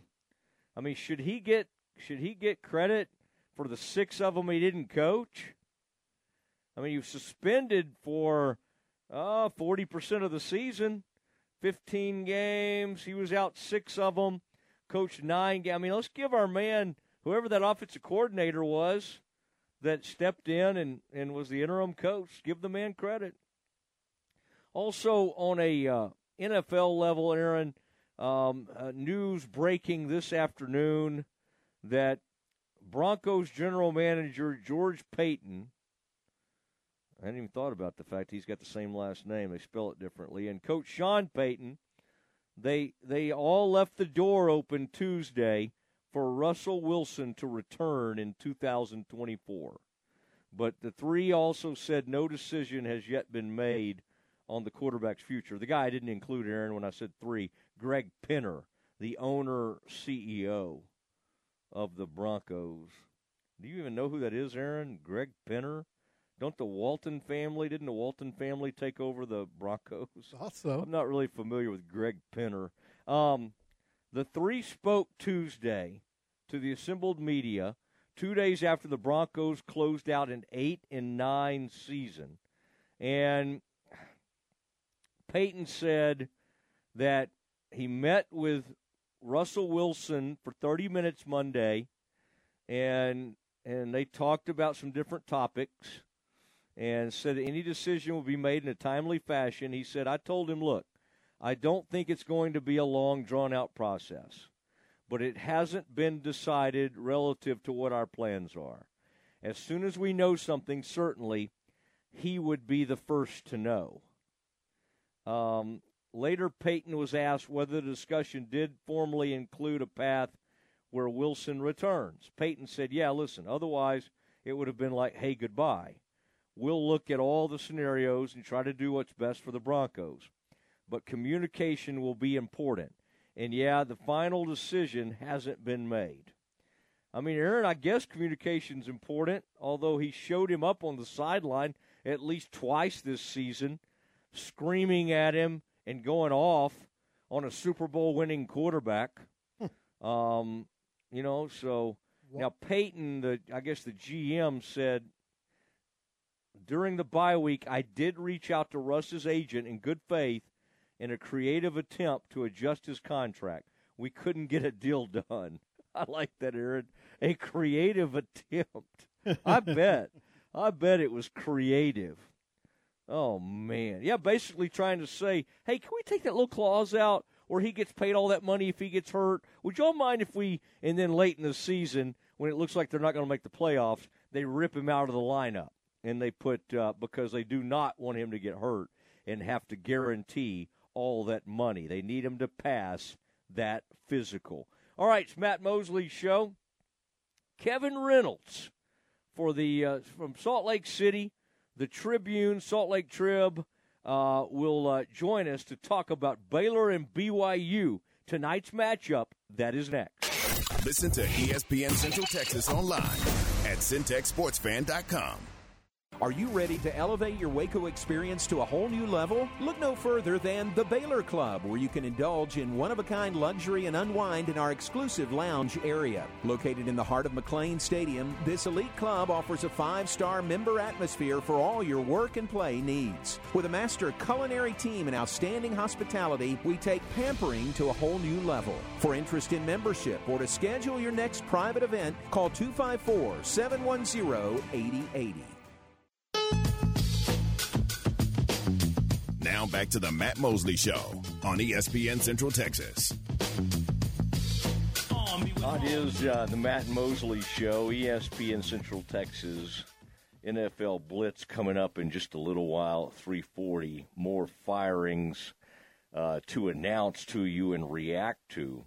Kevin Reynolds joining us now, BYU uh, reporter. I followed him in football and now doing some hoops. He's in town. And Kevin, welcome back to the Matt Mosley Show. Have you put your eyes on the new Foster Pavilion, or are you waiting until uh, tonight to uh, to get your first glimpse of it? Yeah, I'm I'm waiting for tonight. Uh, haven't seen it, but I'm very excited. Obviously, saw it on on TV and and Twitter and everything. It looks it looks awesome. All right, that's pretty cool that BYU folks, from what I could tell, showed up to meet the group when they sh- maybe last night I guess they got in there and maybe were able to shoot around and and get a feel for the new Foster Pavilion. Um, is that a pretty common thing as BYU makes its way around the country that the BYU fans will will show up maybe even the night before a game to greet them? Yeah, I think it happens from time to time. Uh, you, you saw it a little bit. Um, BYU, like a lot of schools, went on a foreign tour um, in the summer. Uh, I think they had kind of a similar thing happen happen there, um, and then occasionally you see it on the road um, at, at different places. Obviously, a lot of it's changing now as as BYU kind of travels to different places in the Big 12, uh, coming from in basketball at least the West Coast Conference. So things are a little bit different, um, and this will be their first trip, and this is their first trip uh, to Waco as a member of the Big 12. So um, but yeah, it is. It is. You, you see it from time to time uh, when BYU gets on the road. What has BYU done this year when they're playing well? And they were playing well enough to be ranked 12th before they lost to Cincinnati. Well, that had to be a really bad home loss, especially they were leading in the second half. Trev, uh, you know, Knell, uh, Trevin Knell hit nine threes in that game, and I was just looking at it. I mean, they only scored what 60 points in the game so we had about half their points from three. But like when BYU has been playing well this season, what is it that they do? Obviously, they can hit the three, but I generally they've had some nice big guys in the past, and they like to do the high low. Um, what is work for them, and and what uh, what what will they be looking to do against the Bears tonight? Yeah, I mean, well, just off the the Trevin Knell thing, obviously, I think he is their best shooter. Didn't play last year, had an injury, uh, comes back this year uh, for the first time in almost two years, really fully healthy, coming off of a shoulder injury, and he's shooting it really well. I think he's shooting it about 43% from three. Um, so he's shooting it really well, and, and that helps his team. Uh, last game you talked about it. He he sat almost six minutes in that second half, from about the 10 minute mark to the four minute mark in the in the down the stretch of that game, down the stretch, um, and essentially Cincinnati took it from about a one point lead when he went out to a eight or nine point lead by the time he came back in. So that was a little bit confusing um, last week. But overall, you know, you talk about how BYU has kind of changed who they are, and I think that started um, a very conscious effort last year. The start of last year, um, their last year the WCC, I think Mark Pope and the staff looked at it and they had kind of they had flirted with being a, a top 30, top 25 team pretty consistently through his first couple of years there. Uh, you remember the COVID year, you know, BYU uh, was a you know a, a really good basketball team, uh, probably a projected high seed in the NCAA tournament, and had a lot of veteran guards, you know, Alex Barcelo, and you can kind of go down the list. And like you said, you know, they had a you know, good good group of, of big men too.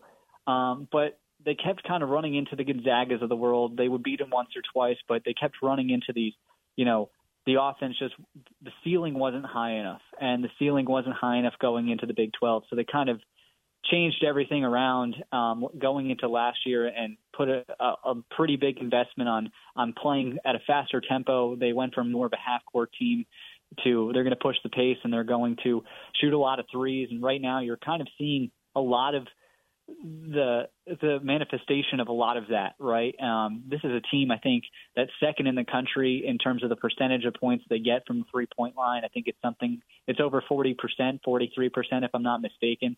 So that you know that's a number that not a lot of teams have. And sometimes they're overly reliant on the three. They didn't shoot it particularly well against Cincinnati.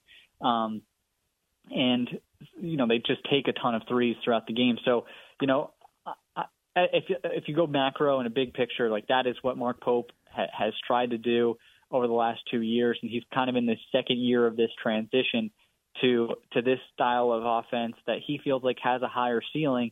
And you've seen you know glimpses of it, glimpses of it work, but you've also seen the struggles and and I think Cincinnati last week, and we'll see what tonight looks like. But you can kind of see this team, you know, take a couple steps forward and a couple steps back in, in real time as they kind of try to take on this new identity.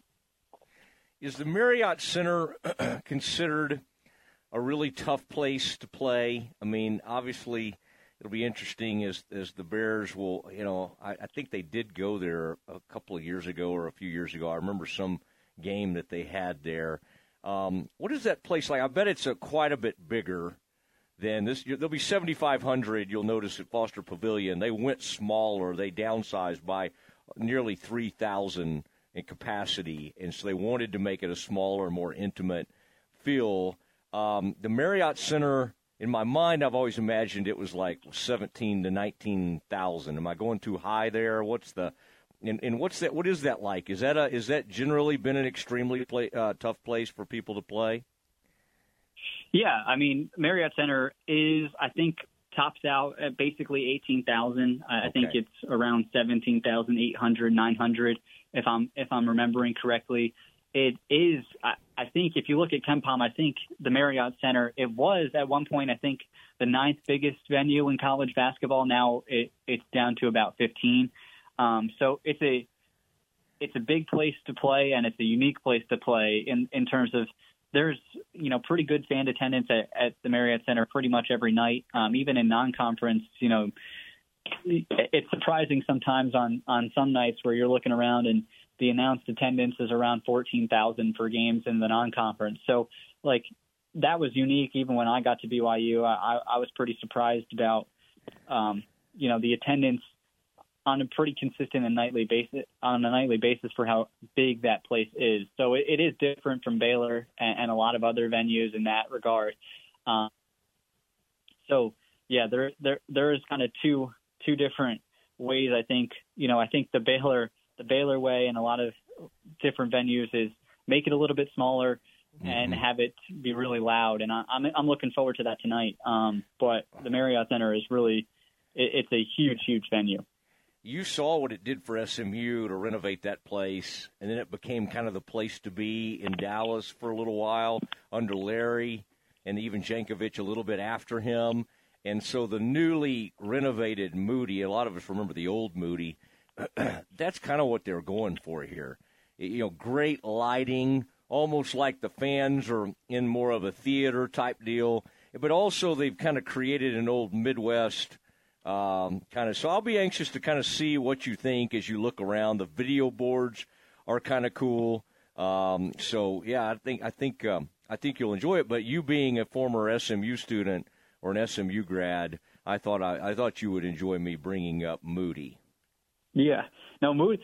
Moody, I, I covered the kind of the latter years of the Jankovich era, and okay. uh, you know whenever they they had some runs in them, you know, down the stretch where they're hosting the Memphises of the world. Where Memphis is really good, and uh, Georgetown when they came into town, um, and that place gets can get really loud if, if it's packed. It doesn't always get packed, obviously, as you know, but yeah, I'm, I'm excited to see what Baylor, how Baylor kind of took from that and see what see what it looks like tonight.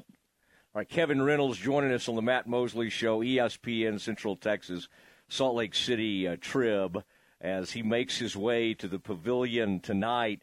Do you ever uh, check out the Jazz? Um, I mean, Keyonte George, a Baylor player, uh, we've uh, been interested in watching him this year. He was a starter, then he got hurt. Now he's not in the starting lineup. I know Andy and some of those guys that cover that team, but uh, I would say Keyonte George has been – embraced in the Salt Lake City area. Not quite like Donovan was, but I would think it's um, hopefully he's fitting in there pretty nicely. Yeah, I mean Andy and Eric they they have a better better pulse on that than me, but yeah, from a from I, I went over to summer league um, when Keyonte was playing. Uh, they play their little mini summer league in uh, in Salt Lake City with about four teams. Oklahoma, the, Oklahoma City Thunder were there. Um, I forget the other two. I think it might have been Memphis, but uh, yeah, he he's been playing pretty well. Um, you know, I covered Keyonte when he was in high school, when he was back in Louisville as a, mm. as a freshman in high school, and then obviously, you know, he was he was in the Metroplex in Dallas for a while. Um, and you know, the one thing that always you know struck me about Keyonte and kind of his development is how much of a you know he was always a really good scorer from what I remember, but like I think he kind of changed his body too um, coming into into the league, and uh, you you would know this better, kind of his from his you know season at, at Baylor and then to mm-hmm. the Jazz now. But you know, he he I, I think he's been embraced pretty well um, in Salt Lake, and I think you know they've trusted him and they put a lot into his his investment and his his growth. Another Metroplex uh, player, Caleb Lohner, who transferred to one of those prep schools, I think up in Utah somewhere but mm-hmm. he was at BYU, now at Baylor, gives Baylor a lot of energy off the bench. Probably had hoped to be a starter, and that really hasn't uh, worked out. But in talking to the BYU program and the people that are around it every day, like yourself, I mean, it, what what are the what are the thoughts on Lohner? I mean, he's he's an interesting guy, and I think he probably loved being up there where he could snowboard and do all that. I'm not sure basketball coaches love that he liked all that adventure stuff, but I would think that uh, in his short time at BYU, uh, people did enjoy him because he he um, he's a leaper, high high energy guy. Thought he was going to become, and he's getting a better three point shot. He just doesn't get to play a whole lot. What is the what what what about uh, what do people say about about Caleb Lohner now that uh, he's left BYU and he's at Baylor? Yeah, I mean he's a he's a flower mound. He was a flower mound player too um, mm-hmm. in high mm-hmm. school before he left. But um, yeah, I, I think for him, uh, you kind of never. I, at least when I was covering him, I don't think he ever kind of fully put it together on what he could have been offensively in this offense. And I know he was there uh, before kind of everything changed um, at BYU and the entire offensive system kind of changed. Um, but you know, you saw. I think he played some of his best basketball down the stretch of his BYU run when BYU was in the NIT. Uh, made it to the quarterfinals, I, I believe, one step away um, from from New York back when they played in New York.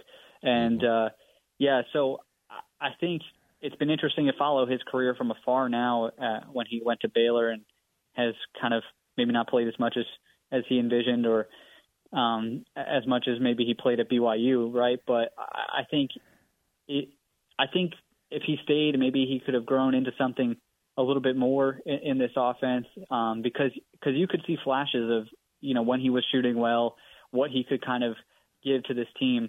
Because another thing that this that this BYU team has right now is you know when you look at the front court and the particularly kind of where Caleb Lohner plays there isn't a ton of depth there right now, um, particularly with injuries. You know, Fousseyni Traore was there when Caleb Lohner was there, but he he mm-hmm. just returned, hadn't really played at all. He just returned. His first game back was against Cincinnati, and then when you kind of don't have him, if you're BYU, you're really left with Atiki Ali Atiki and Aly Khalifa, and most of the time they're almost essentially in a four guard a lineup with just Aly Khalifa out there, um, and that's where Caleb Lohner I think could probably you know play and help if he was still at BYU. Um, and now obviously he's at Baylor. So it is interesting to see, you know, it, to think where where Caleb Lohner would be in this offense if, if he stayed at BYU. All right, what was the thought of of Gerry Bohanon Jr. ending up at BYU. Um, great player for the Bears, great leader, great person, ends up at BYU. Like, will that be a 50 50 battle? Uh, are there already people who think he's got the upper hand? He was banged up at South Florida, obviously, barely played, if not, I don't know if he played at all this past season, quite honestly, because uh, he, he had been hurt and he didn't win the job. What is um, what's the thought of former Baylor quarterback Gerry Bohanon Jr. now arriving at BYU? What's kind of the talk you're hearing, and and and do you think it'll be he'll just have to he'll battle for it, or do people think he's he's going to be the guy? Yeah, I, do think he'll battle for it. I don't think he's going to come in and, and be the starter. I don't. I mean, BYU kind of had that last year. You know, with Kedon Slovis, they they came in. He obviously played USC, uh, played at Pitt, um, was um, successful as a real, really successful as a freshman. Kind of had some up and down years, but he came in and he was the starter from day one when he came to BYU, and that's not going to happen. I don't think this time with Bohanon, um, really at all, because you know right now the the quarterback puzzle at BYU is a little bit more complex than it was when Kedon Slovis came last year. You know, Kedon Slovis was coming in. There was no real guy in the room that could start. Um, they brought in two quarterbacks last year, and Jake Retzlaff, the junior college transfer, was one of them. But now, you know, Bohanon comes in, and and Retzlaff's the guy that started the last four games of the year for BYU last year. Kedon Slovis got got hurt in the Texas game, um, or after the Texas game, got kind of hurt, didn't play the rest of the year. And Retzlaff's kind of a guy that I think the offense moves pretty well with him. He's a more mobile quarterback. He's got a really good arm, but you know he hasn't had a ton of experience at the Power Five level. Uh, four games so far, made a, a ton of kind of costly errors. Had a pick six at the goal line against uh, Oklahoma. Um, if you were watching that one, and that kind of cost them the game. So I think right now, if I had to kind of map it out, I think BYU has probably three options at the quarterback room. Uh, they could have kind of a veteran guy like a Bohanon, and that gives them that option. I think that's why they brought him in. And then you also have you know, Jake Retzlaff, who can, can cut cut down on turnovers, have him in the mix, and the offense moves well. Um, and then you also could go young and and look at you know a Ryder Burton or a Noah Lugo. Noah Lugo is out of is out of Texas um, in, in the Fort Worth area, so and he's coming in early. Um, so you can kind of go three different routes, and it gives BYU a little bit more flexibility for this spring and summer as they kind of have this quarterback battle of where they're going to go because beforehand I don't think there was there was there was no great option. Either you're relying on a on a junior college transfer who's played four games to to make a huge leap and cut down on turnovers, or you're asking a guy who has never played a college snap to, to be your starter. And so now you kind of have a legitimate third option um, and third way to go, where you know you have some wiggle room if if Retzlaff can't make a jump or if or if the young guys don't look ready to play. You know, and, and I think they need that because they need to make a jump in, in year two of the Big Twelve, as, as mm-hmm. you know. Have they? How active has BYU been in the portal, and what did they learn about themselves this year, where they felt like they had the the farthest to go? Like, where do you think? What do you think they're addressing the most? I know some people wanted Jeff Grimes when he got fired by Baylor to come back to BYU he's ended up in a pretty good place as Kansas's offensive coordinator. What what what do they need to address to really take that jump, uh, other than make sure they get the quarterback right? Other than the quarterback, there probably two things come to mind. The offensive line, I think it it, it needs to get better, and I think everybody knows that at BYU. Um, it, it needs to get better. BYU could not run the ball particularly well. Honestly, it couldn't protect the passer. I mean, it was a little bit slightly better in pass protection, but not much. Um, so that really needs to improve, and and that's been kind of the thing for for two years now, where this running game hasn't really been where it needs to be, and the way the offense is kind of structured at BYU is, you know, this is a team that throws off of the run, and if you can't run the ball, then it, you know it gets it gets really difficult at, at times, and I think BYU's offense couldn't move the ball consistently this year in the Big 12. Couldn't really move the ball when it was playing well. I mean, BYU started, uh, they beat Arkansas early in the year but you know there still were pretty glaring mistakes and issues in the run game. So that's where it starts. And I know Grimes was a big thing in the in the off season, the early parts of the off season. Obviously has has a history at BYU, um, but he ends mm-hmm. up at mm-hmm. Kansas. But this, this offense, first and foremost, I think needs to fix the offensive line. And then the second part of it too on the defensive side is a year two of a new coordinator, Jay Hill, in getting pass rushers. I mean this this this has kind of been a wholesale change for BYU. Before they were kind of a drop eight defense. Um, they weren't worried. I mean, uh, their former defensive coordinator Ilaisa Tuiaki, who's now um, going to be a position coach at Oregon State, um, he he really didn't value sacks, didn't value blitzes, and that was not his real thing. And Jay Hill comes in completely different, but he didn't really have the guys, I don't think, in year one to truly run that defense. And you look at not just the transfer portal, but you look at the recruiting class. They brought in six, seven guys on the defensive line that mm. they're just hoping one or two hit. You know, that's all they yeah. need. Um, and and that's clearly where their priority is right now.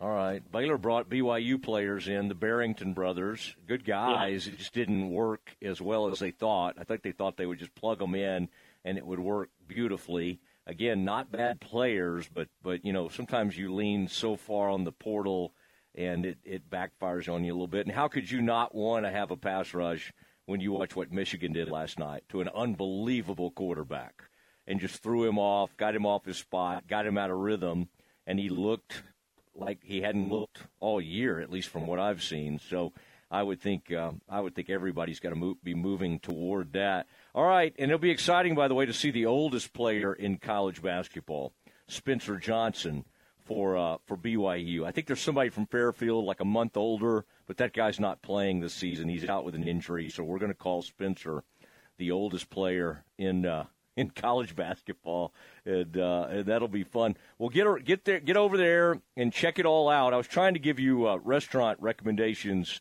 earlier, but who knows? You may have been spending a little time in your old haunts there in the Dallas area. But uh, have fun tonight, Kevin, and and uh, really uh, really appreciate you doing this. Look forward to meeting you. Yeah, yeah, I'll I'll see you tonight, and uh, looking forward to it. All right, there he goes, Kevin Reynolds uh, from the Salt Lake Trib.